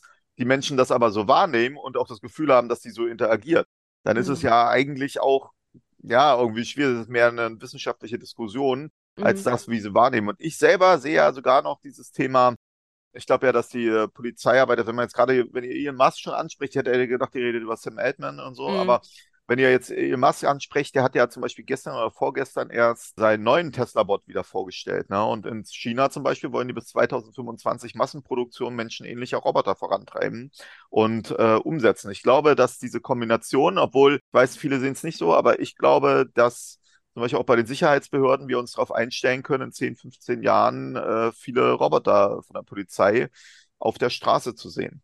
Mhm. Und äh, als ein Ausgleich, also man muss ja wissen, Personal wird ne, gibt nicht mehr, obwohl wir eigentlich mehr Einwohner sind mittlerweile, aber Personal kommt trotzdem nicht nach, Aufgaben nehmen zu und KI und Roboter sind sicherlich in der Lage, muss man auch klar so sagen, Aufgaben zu übernehmen, auch im Bereich Sicherheitsbehörden. Also ich habe zum Beispiel als Szenario meinen eigenen Leuten beschrieben, was vielleicht, aber ich bin ja so ein Freund für abgespacete Sachen, Stell dir vor, du bist mit Bodycam als Polizist verbunden und über die Bodycam ist dann über die Cloud von mir aus oder keine Ahnung, stationäres Programm, eine KI verbunden und die ist per Headset, gibt die dir dann Hinweise. Und dann wie im Film, ich würde es nicht sagen, aber Robocop war da teilweise nicht schlecht, gerade die Neuverfilmung, die das wirklich auch schon ganz interessant dargestellt hat, wo du also dann rumläufst, die analysiert für das, vielleicht mit HoloLens sogar noch und sagt dir, da hinten ist jetzt folgende Situation, hier haben wir eine rechtliche Situation, du kannst das und das machen. Man muss mal an Folgendes denken, ein Polizist hat nie die gesamte Rechtssituation vor Augen, auch nie die neueste Situation. Eine KI könnte zum Beispiel per Upload immer auf rechtlich neuesten Stand sein. Ja? Dann gibt sie ihm das weiter, Polizist handelt und parallel schreibt die den Einsatzbericht fertig und er muss es nur noch absegnen, weil sie mhm. alles gemacht hat. Und zum Beispiel Einsatzbericht schreiben. Dazu mhm. ist sie jetzt schon in der Lage. Also wenn du anschaust, was ChatGPT und so macht, also als ein Beispiel, das ist auf jeden Fall greifbar. Darüber werden sich die allermeisten Polizisten auch sehr freuen, da bin ich sicher, wenn das so wäre. Ja, früher gab es auch Leute, die haben das für die Polizei gemacht, ja, in manchen mhm. Polizeien. Aber genau das. Und jetzt ist aber die Frage, wenn wir dann zum Beispiel in der Lage sind, sage ich mal, 70 Prozent der Büroarbeit zumindest abzudecken durch KI, was wird dann passieren? Dann heißt es entweder, im Bestfall, die Polizei geht mehr auf die Straße oder im schlechtesten Fall, Politik kommt und sagt, ey, ihr macht 70 Prozent, braucht ihr weniger Arbeit. Das heißt, mehr sind auf der Straße, dann brauche ich ja gar nicht mehr so viele Neueinstellungen, weil ich habe ja eh mehr Leute auf der Straße wegen der KI. Das ist zum Beispiel so ein Problem, was ich sehe. Und das dann kombiniert noch mit Robotern, New York zum Beispiel, San Francisco, Dubai, Seoul, da patrouillieren abends auf den Straßen sogar Polizeiroboter, sehen ein bisschen aus wie kleine Ghostbusters-Autos, wenn man ehrlich ist. Ich glaube, dass es auch in diese Richtung äh, geht, gerade wenn man sich die Entwicklung der menschenähnlichen Robotern mhm. anschaut, ist für viele sicher eine Dystopie, wenn man sich vorstellt, dass dann KI mit den menschenähnlichen Robotern noch durch die Gegend rennt. Aber ich glaube, das ist etwas, worauf es hinausläuft, weil zum Beispiel im Pflegebereich sieht man das jetzt auch schon. Wenn du an Asien denkst, wie hm. Roboter den Personalmangel ausgleichen sollen. Und ich glaube, bei den Sicherheitsbehörden wird das perspektivisch auch ein Thema. Gibt auch den Polizeihund Spot, den Roboter, der wird auch in zwei Ländern in Deutschland schon ausprobiert, Baden-Württemberg mhm. und Rheinland-Pfalz, wenn ich mich nicht ganz irre. Und ich glaube tatsächlich, dass diese Kombination KI, Roboter und so, dass das in der Zukunft, iRobot, ja, was weiß ich, mhm. ja, aber genau. man, man hat natürlich eine Dystopie vor Augen. Ich hoffe mhm. natürlich, dass man das in den Griff kriegt. Man könnte auch sagen, ey, wie gefährlich ist das? Aber ich sehe das so, wir kriegen das eh nicht geändert. Die Entwicklung mhm. geht sowieso knallhart voran. Und da muss man probieren, reflektiert und verantwortungsvoll damit umzugehen und das zu integrieren und zum Beispiel solche Sachen wie dann weniger Personal vielleicht einzustellen, irgendwie abzuschwächen. Obwohl ich glaube, daran wird kein Weg vorbeiführen, wenn das sich wirklich so weiterentwickelt, weil das einfach die Mechanismen der Politik sind und vielleicht diese Angst nicht allzu sehr äh, im mhm. Vordergrund steht. Ich finde diese Idee mit dem Roboterhund, die ist ja mal so süß, als wenn ich mir vorstelle, da läuft so ein kleiner Polizeihund rum, so ein kleiner Roboter. Aber äh, mal gesehen, also in nee. New York ist der zum Beispiel auch im Einsatz. Und da gibt es auch Leute, die sagen, es ist ein bisschen spooky Gefühl, wenn so ein Roboter auf einmal Polizei kommt. Es gibt aber, man muss aber jetzt noch mal eins sagen, vielleicht habt ihr das schon gesehen. Mittlerweile wird ja in der Gastronomie werden ja diese Geschirrroboter ziemlich stark eingesetzt oder an den Flughäfen die Reinigungsroboter. Und die setzen ja zum Beispiel auf äh, nette Gesichter. Also mit den Smiley-Augen mhm. und so. Man kann natürlich einen Polizeiroboter, wenn es jetzt darum geht, dass er nicht martialisch auftritt, entsprechend auch positionieren. Ja, also man hat da ja ganz andere Möglichkeiten. Da muss man dann, dann forschen, was käme besser an, was nicht und so. Ja, mhm. aber ich glaube, die Entwicklung geht hinaus, weil die Präsenz der Polizei, zum Beispiel, wenn sie ja wie ich das möchte, auch äh, aus dem physischen Raum in den digitalen geht und KI das nicht alles ersetzt. Dann wird ja auch im physischen Raum vielleicht weniger Präsenz sein. Denkt an ein Flächenland und denkt dann drüber nach, dass wir ja gesagt haben, allein die Sichtbarkeit, eine präsente Wahrnahme kann zu einer Reduzierung der Normenüberschreitung führen. Kann man sich auf den Gedanken kommen, vollautonome Polizeiroboter, äh, Autos, die dann als Ansprechpartner, nicht um Leute zu verhaften oder ja. zu tasern, obwohl hm. ihr wisst, in San Francisco gab es sogar mal einen Entscheid von den Bürgermeistern, glaube ich, im letzten Jahr, also von dem Stadtkonsil, dass die Roboter der Polizei tödliche Gewalt oder Gewalt anwenden dürfen. Hm. Und dann gab es danach einen Aufschrei und dann haben sie es zurückgenommen, weil alle gesagt haben, was, wie krass ist das? Aber hört sich natürlich hart an, aber wenn man jetzt an die Kriege denkt, gerade Ukraine, so autonome oder teilautonome Drohnen und so, läuft drauf hm. hinaus. Ja, also das denke ich auch. Ich glaube, dass diese Weltuntergangsszenarien bei Menschen sich vor allem dadurch ergeben oder entwickeln, dass ganz viele Leute auch einfach nicht abschätzen können, welche Gefahren damit einhergehen oder wie gut man das dann steuern kann. Also ich glaube, die Angst vor dem Kontrollverlust ist groß und wird natürlich auch durch bestimmte Lager immer wieder befeuert. Aber ich dachte gerade, weil du auch meintest, dass dann vielleicht Personalabbau irgendwann passieren könnte oder so, ich dachte dann, naja, vielleicht wird es dann auch irgendwie einfach umgeschichtet, weil wenn die KI-Technologie einfach relevanter wird, dann muss man vielleicht auch einfach gucken, dass man die Leute, die bei der Polizei arbeiten, auch umschult, dass sie die KI eben lenken können es gibt ja auch dieses Penetration Testing, ne? dass du versuchst, etwas zu hacken und zu gucken, wo sind die Sicherheitslücken und so weiter. Das müsste natürlich auch von der Polizei kommen, dass sie eben regelmäßig gucken, wie sicher sind unsere Systeme, damit es eben nicht von außen missbraucht werden kann, um dann für Unruhen zu sorgen. Dass dann der Anschein erweckt wird, dass sich die Polizei gegen die Bevölkerung richtet oder so.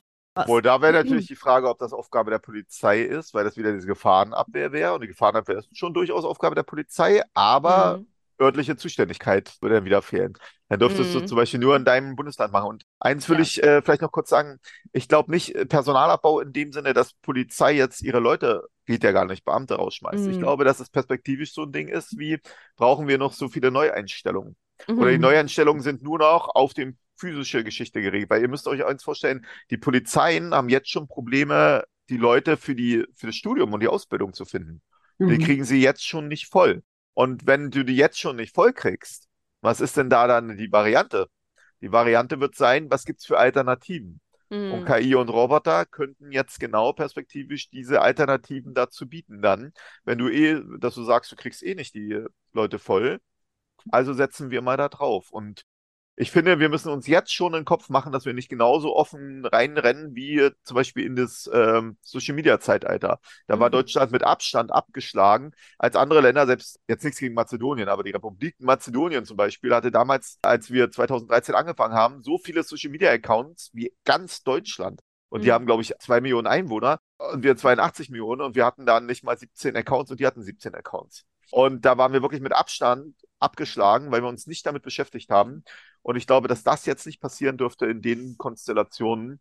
Und äh, auf die Frage vielleicht, ob ich da auch Respekt hätte vor der KI, ja, habe ich. Bin mhm. ich ganz mhm. ehrlich, weil ich habe auch schon echt spooky Gespräche gehabt mit der KI. Und ich habe zum Beispiel mal die KI, habt das vielleicht gesehen, ich habe das bei Insta auch mal gepostet, ich hatte die KI mal gebeten, mir ein menschenwürdiges Gefängnis zu erstellen für Unterricht. Ne? Ich wollte, also ich mache alle meine Unterrichtsbilder sind nur noch und Präsentationen nur noch mit KI generierten Bildern, weil mhm. ich ja alle meine Gedanken mittlerweile viel besser ausdrücken kann mit den Bildern, die ich darüber generiere. Und dann habe ich menschenwürdige Gefängnisse, weil ich diskutieren wollte mit denen, wie problematisch Gefängnisse teilweise sind. Und alles, was rauskam, war echt spooky. Mhm. Das war nichts mit menschenwürdig. Also die KI schien ein Problem gehabt zu haben mit dem Konzept menschenwürdig und Gefängnis, was man ja durchaus diskutieren kann. Mhm. Aber wenn das so die Vorstellung war, das fand ich auch schon na, wobei man da sagen muss, da hätten wahrscheinlich viele Leute auch ein Problem. Wenn man jetzt Menschen auf der Straße bitten würde, ein menschenwürdiges Gefängnis zu konstruieren, würde da auch vieles rauskommen, was wahrscheinlich nicht so. Ich habe ja gedacht, die wirft, wirft, mir sowas raus wie in Skandinavien, offene ja, Häuser, kein, also mhm. wirklich was eher, also das sind ja durchaus menschenwürdige Sachen, das muss man mhm. ja mal oft so sagen, ja. Aber nee, da kam dann, also, das war, und haben ein paar meiner Follower haben das auch nachprobiert und Followerinnen und die haben auch die gleichen Ergebnisse im Stil gehabt. Ne? Also das war nicht nur eine Eintagsgeschichte. Das sind also Sachen, wo ich manchmal, wo das so ein bisschen durchscheint, wo ich auch einen mhm. gewissen Respekt habe, aber sage, der Weg geht eh nicht dran vorbei. Also verantwortungsvoll und reflektiert mit umgehen und sich zum Beispiel auf so Fragen einstellen wie, was ist, wenn eine KI eine Straftat postet, die ihr nicht der Betreiber oder der, der Programmierer vorgegeben hat, sondern eigenständig dazu entwickelt. Das hat ja, also noch ein Beispiel. Wenn die Polizei jetzt rausgeht, sieht die ja nicht, ob eine Volksverhetzung von einer KI begangen wurde oder von einem Menschen. Wenn es von Menschen begangen wurde, muss die Polizei aktiv werden, sonst Verstoß gegen die Legalitätsprinzip. Wenn die KI es begangen hätte, müsste sie eigentlich nach, dem, also nach Strafrecht gar nicht aktiv werden, weil es keine Straftat ist. Weil mhm. eine, nur ein Mensch eine Straftat begehen kann. Das würde für die Polizei zum Beispiel bedeuten, Unterschied zwischen selber strafbar und nicht strafbar, wenn sie handelt oder nicht handelt. Und mhm. äh, also wird die Polizei immer handeln. Und ihr könnt euch vorstellen, wenn jetzt wirklich KI auch noch flächendeckend Bots und so die ganze Zeit so aktiv werden, weil irgendwelche Extremisten, Populisten das irgendwie einsetzen in die Richtung, um die Demokratie zu schwächen, mhm. auch wieder diese ja Überforderung, so. das Overwhelming der mhm. Polizei, genau. Mhm. Und äh, da, solche Fragen, die, die muss man jetzt schon stellen, oder die musste, hätte man schon stellen müssen. Ja, genau, es ist eigentlich schon zu spät. Genau, genau. Das ist übrigens auch immer der, der, Witz. Ich habe meine äh, Polizeistrategie 2030 gefordert fürs Netz. Und da hieß es dann, ob ich äh, da nicht sehr pessimistisch bin, äh, dass ich so lange hin noch fordere, das war vor fünf Jahren oder so. Und mhm. da habe ich gesagt, ey, äh, wisst ihr, es gibt die Polizeistrategie, es gibt Polizei 2020. Das war ein Konzept, das sollte bis 2020 eigentlich so auch Digitalisierung mit aufgreifen, Kiew, ne? So, äh, das ist bis heute nicht umgesetzt. Nee. Und heißt aber noch so. Ja. Also äh, nur mal so, wie schwer sich auch die Sicherheitsbehörden in den Konzepten tun. Ne? Ähm, apropos, eine Sache haben wir jetzt noch gar nicht angesprochen, also gerade im Bereich Sicherheitsbehörden. Und du hast eben gesagt, man sollte verantwortungsvoll und reflektiert mit diesem Thema KI umgehen, auch in den Sicherheitsbehörden. Ja. Wie stehst du denn zu dem Thema Predictive Policing mithilfe von KI? Wir haben ja gerade hier in Hamburg am Hansaplatz jetzt eine Videoüberwachung, die KI gestützt ist und dann sozusagen eine KI entscheidet, was gefährliche Situationen sind und wann dann vielleicht auch Polizei eingeschaltet wird. Und man kann diese ganze Sache ja immer weiterspinnen, ne? bis zum Social Scoring, was ja vermeintlich in China wohl stattfindet. Ich weiß gar nicht genau, wie gesichert das ist, aber wie stehst du dazu und wo sind da die Grenzen? Ich habe, ich unterhalte mich tatsächlich, ich habe auch ein eigenes Kapitel mit äh, Überwachung mit meinen Studenten. Mhm. Es ist ein ganz schwieriges Thema. Äh, man muss auch nochmal an eins wissen, das ist jetzt vielleicht für manche Zuhörer auch abgespaced, aber eine Gesellschaft braucht ja auch Kriminalität. Mhm. Ja, sie braucht jetzt vielleicht nicht schwere Kriminalität. Also ich mache immer die Grenze zwischen Verbrechen und Vergehen. Also Verbrechen mhm. braucht man nicht. Ganz klar wie Mord zum Beispiel. Da gibt es keine Rechtfertigung. Aber normalerweise ist Kriminalität immer die Prüfung in einer Gesellschaft, ob die Normen eigentlich noch ihren Wert haben, wenn sie gebrochen werden, dass die Gesellschaft danach sagt, das ist äh, richtig, dass der dafür in den Knast kommt oder dass der irgendwas erlebt. Dafür hat man halt auch diese öffentlichen Verfahren, dass die Gesellschaft das ja auch mitbekommt. Und äh, eine Gesellschaft, also würde sich überhaupt nicht weiterentwickeln, wenn Kriminalität nicht begangen würde. Man denke nur an Dürkheim mit seinem Fieberthermometer und so. Der sagt ja nicht nur, es gibt zu viel, es gibt auch zu wenig. Und mhm. zu wenig ist eigentlich eine Gesellschaft, wo eine Art Totalüberwachung herrscht, mhm. weil man denke nur äh, dran, wie es gerne in despotischen Gesellschaften zum Beispiel der Fall ist, die Kritik an sich unter Strafe stellen. Man denke vielleicht an Russland, die erstmal den Kritik, äh, die Äußerung Krit überhaupt Krieg zu nennen oder Strafe gestellt haben nach dem äh, Angriffskrieg auf die Ukraine. Wenn man jetzt mal ein System hat, wo alles voll überwacht wäre, dann würde niemand jetzt mehr Kritik üben, weil er würde ja sofort erwischt werden. Und das würde mhm. bedeuten, dass alle dann auch denken, ja, ist ja richtig, keiner begeht dieses Delikt. Änderungsprozesse, Normprozesse, wir würden heute noch im Mittelalter sein, wenn alle Menschen sich immer an die Regeln halten. Das heißt, der Regelbruch prüft immer, ist diese Regel noch sinnvoll oder nicht? Und äh, denkt nur so als auch an Diskussionen wie Schwangerschaftsabbruch und so, wo mhm. es ja mhm. zu Recht heißt, ist das zeitangemessen, so, ja. Mhm. Und in einer Gesellschaft, die eine echte Überwachung ermöglicht, mit Gesichtserkennung vielleicht, bis rein vielleicht an, über die Computer und die Smartphones in der Wohnung, das halte ich für eine wirkliche Dystopie. Orwell grüßt. Und mhm. das halte ich für nicht sinnvoll. Das ist aber ja nicht per se predictive, nur weil du das jetzt so weit ausgebracht mhm. hast mit Gesichtserkennung und so. Also wenn es wirklich Richtung China geht, ich muss sagen, ich weiß auch nicht, ob es stimmt, aber ich habe auch mal einen Bericht gelesen, dass zum Beispiel die Handtaschendiebstähle in einer Stadt komplett auf Null gegangen sind, weil mhm. alles gefilmt wird und dann zum Beispiel Scoring. Und Handtaschendiebstahl muss ich natürlich sagen, da fällt es mir auch schwer, irgendwas Positives irgendwie zu sagen. Aber das gilt dann ja für alles. Wahrscheinlich trauen die Menschen sich auf der Straße auch dann nicht, irgendwie was Kritisches zu den Parteien oder so zu sagen, weil vermutlich auch alles dann irgendwie zumindest theoretisch mitgeschnitten werden kann. Mhm. Und dass das dann für eine Gesellschaft mhm. nicht gut sein kann, ich glaube, das sieht man schon. Mhm. Und äh, Predictive Policing ist selber bin skeptisch teilweise. Man liest das ja immer, wie weit sind wirklich die Auswirkungen. Es gibt ja auch so ein System in den USA, was zum Beispiel Schusswechsel äh, sofort per Akustik anzeigt. Wenn irgendwo es Schusswechsel gibt, wird äh, per Hörer gefilmt und die Leute werden hingebracht, ob eine KI-dominierte Kriminalität jetzt ein bisschen im Minority Report-Style geht mhm. und die Polizei sich von KIs steuern lässt, ob das der richtige Weg ist, ich finde, es gehört noch mehr Forschungsarbeit dazu. Ich würde es auch nicht komplett ausschließen jetzt. Man nutzt es ja gegenwärtig eigentlich nur für, für ähm, Eigentumsdelikte. Und da kann ich es mir schon so ein bisschen vorstellen, weil äh, wir ja wissen aus dem Eigentumsbereich, dass Täter gerade bei Einbrecher gewisse Strukturen haben, nach denen sie vorgehen und die sie sich aussuchen. Und mhm. äh, dass da das vielleicht einen gewissen Sinn hat, könnte ich mir vorstellen. Aber.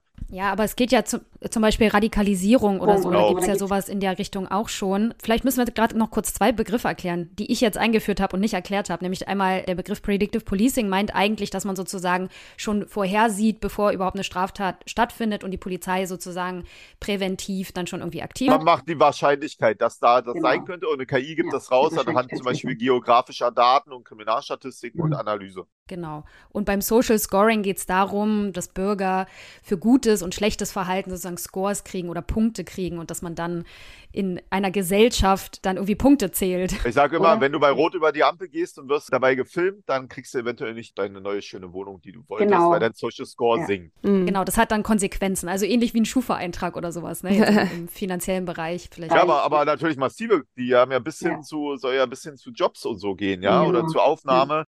Und es ist natürlich, muss man zu wissen, Social Scoring könnte man ja prinzipiell sagen, ist ja eigentlich eine coole Sache, wenn jemand zum Beispiel für ehrenamtliche Arbeit einen Vorteil mhm. kriegt.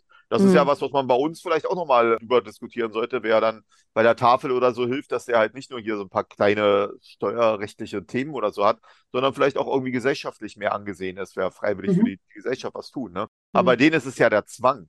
Die überwachen ja alles und sagen ja auch, wenn du was anderes machst, Kaugummi auf dem Boden, Attacke. So soll ja das Konzept sein. Und es gibt ja Diskussionen auch im europäischen Kontext. Gerade ist ja Gesichtserkennung, was bei denen ja dafür auch mitgenutzt wird, offenbar ist ja gerade ein Thema auch auf europäischer Ebene, wie weit das umgesetzt werden kann. Über den mhm. AA, AI Act ist das ja unter mit aufgegriffen worden. Mhm. So. Ja, ich glaube, wir könnten noch stundenlang weiterreden. Wir haben jetzt auch vier Fragen übersprungen und äh, ich finde es auch total in Ordnung, weil unser Gespräch sehr, sehr spannend war. Aber ja. genau, Thomas hat jetzt gleich noch einen Termin und wir reden jetzt auch schon anderthalb Stunden. Deshalb, ich glaube, wir sollten jetzt mal zu einem Ende kommen. Ja. Gibt es noch irgendwas, was äh, dir noch total auf dem Herzen liegt, was du jetzt irgendwie noch hinzufügen willst von. von Absolut. Ja. Ich habe ja auch noch Forderungen immer so. Und äh, man weiß nie, wer zuhört. Und äh, wir haben, sind nicht drauf hingegangen, aber ich will sie mal ganz kurz bringen. Ja, Schieß Ich los. wünsche mir eine Kinder-Online-Wache. Und zwar, weil ich sage, Kinder haben im Netz, eine 9-, 10-Jährige gar keine Möglichkeit, bei den Sicherheitsbehörden irgendwas zu melden oder Hilfe zu finden. Und ich glaube, so ein Angebot wäre notwendig. Was würde ich mir also vorstellen? Eine zentrale Kinder-Online-Wache, die zum Beispiel über einen Alarmbutton verbunden ist, wo ein Kind, wenn es im Netz Sexualdelikt oder Extremismus konfrontiert wird, nicht weiß, eine komische Situation, geht sie rauf und zum Beispiel ein Polizist oder eine Polizistin, aber auch ein Pädagoge, Pädagogin, Sozialwissenschaftler, wer auch immer, Psychologen, können sich dann zuschalten, können mit dem Kind face-to-face -face über Webcam oder notfalls halt über Chat zumindest kommunizieren und können dann beweisliche Maßnahmen machen. Das wünsche ich mir. Und das Zweite, was ich mir auf jeden Fall wünsche, ist, wir müssen als Gesellschaft über diese Fragen, die wir reden, die sind so umfassend und die äh, strukturieren alles, dass wir über digitale Grundbildung oder Medienkompetenz, ich diskutiere gerade, welchen Begriff ich lieber benutze, aber dass wir ab der ersten Klasse das vermitteln, weil manche denken, junge Leute, die können mit diesem Raum umgehen, weil sie mit aufgewachsen sind. Und das halte ich für einen großen Fehler. Die haben viele am Wischkompetenz, nicht Medienkompetenz. Das heißt, wir müssen an den Schulen endlich umsetzen, an jeder Schule, dass wir diese Fragen, dass wir diese Herausforderungen aufgreifen. Und aus meinem Eigenerleben als Vater kann ich nur sagen, läuft so nicht. Mhm. Also es mag Schulen geben, wo es läuft, aber wo ich das erlebe, läuft es nicht. Mhm. Und das sind Themen, da müssen wir ran. Und das Dritte ist, dass ich mir tatsächlich eine Polizeistrategie wünsche, die genau diese Fragen aufwirft, die vielleicht auch zum Punkt kommt. Totaler Müll, was da erzählt wird oder so, das brauche ich gar nicht. Aber dieses Durchdenken, was ist meine Aufgabe? Was kann meine Aufgabe in einem globalen digitalen Raum sein? Wie kann ich das umsetzen? Das sind so Aspekte, die ich mir wünsche. Und wir hatten es nicht angesprochen, aber Online-Spiele, äh, ich würde es noch mal kurz erwähnen. Ich halte Online-Spiele für das äh, am wenigsten beachtete von den Sicherheitsbehörden, Social Media überhaupt. Und gerade Kinder und Jugendliche treffen im Bereich der Online-Games vielleicht erstmalig auf problematische Inhalte. Und mhm das nimmt kaum einer wahr und beachtet das nicht. In den skandinavischen Ländern gab es gerade eine ganze Aktionswoche, wo die Polizei in Online-Spielen unterwegs war als Ansprechpartner und zur Kommunikation und zum Beispiel auch selber gezockt hat bei Twitch und mit den Leuten über Prävention gesprochen hat. Und ich will nicht, dass, also bin ja selber ein Gamer, ich will nicht, dass man dann immer nur so sagt, so hier gewalttätige Spiele, so eine mm. uralte Diskussion aufgreift, sondern sich ernsthaft fragt, was bedeutet es eigentlich, dass zum Beispiel alle Altersstufen in Online-Spielen aufeinandertreffen? Welche Rolle sollten wir dort haben? In einem Fußballstadion sind wir, warum dann nicht zum Beispiel in einem Spielestadion mit mhm. ähnlich vielen Nutzern, vielleicht sogar noch wesentlich mehr als in einem Fußballstadion sind? Und das ja. sind so die drei Aspekte, die ich vielleicht noch mal kurz mit auf den Weg geben wollte, neben der Forderung nach virtueller Poli digitaler Polizeistreife und der Stärkung der Cyberkriminologie als eigene Wissenschaft. Und ein kleiner Teaser. Im nächsten Jahr werden wir die zweite Konferenz der Cyberkriminologie bei uns ausrichten in Brandenburg. Jeder ist jetzt schon mal gerne eingeladen, der Bock hat, da vielleicht Vort Vorträge zu machen an den Call for Papers. Der, ich bin gerade noch am Arbeiten, also der ist so gut wie fertig, äh, mhm. den Call for Papers zu machen. Und da würden wir uns freuen, äh, wen mhm. das interessiert, dass er sich mal auch beteiligt, um die Wissenschaft hier zu stärken. Ja, mhm. sehr gut. Super interessant. Also ich finde alle deine Forderungen sehr nachvollziehbar. ja. Würde ich jetzt nach unserem Gespräch heute auch alles so unterschreiben. Ja. Also erstmal vielen, vielen Dank für den guten und umfangreichen Input heute. Also ich muss sagen, ich fand das wirklich, wirklich interessant, das Gespräch ja, mit vielen dir. Vielen Dank. Und vielleicht werden wir es in Zukunft ja auch noch mal fortsetzen zu anderen Themenschwerpunkten. Schauen wir mal. Ich würde mich freuen. Ja, damit sind wir dann am Ende der heutigen Folge. Und wie immer, schreibt uns gerne Anmerkungen, Feedback, was auch immer ihr möchtet, gerne via E-Mail an krimschnack.protonmail.com oder schreibt uns über die sozialen Netzwerke Dort findet ihr uns unter Krimschnack bei Instagram und auch bei Facebook. Und auch unseren heutigen Interviewgast findet ihr bei Instagram unter der Cyberkriminologe. Auch ihm könnt ihr gerne schreiben, wenn ihr noch Fragen habt. Oder äh, ist das jetzt blöd, wenn, wenn ich hier die Leute auffordere, dir zu schreiben und dann ist dein Postfach voll? Ja, das ist eh voll. Okay, dann ist es okay. Genau. Also dann nochmal vielen Dank, dass du heute da warst. Und wir wünschen euch einen guten Start ins neue Jahr und hoffen, dass wir uns beim nächsten Mal wieder hören. Ich sag Tschüss. Tschüss. Tschüss.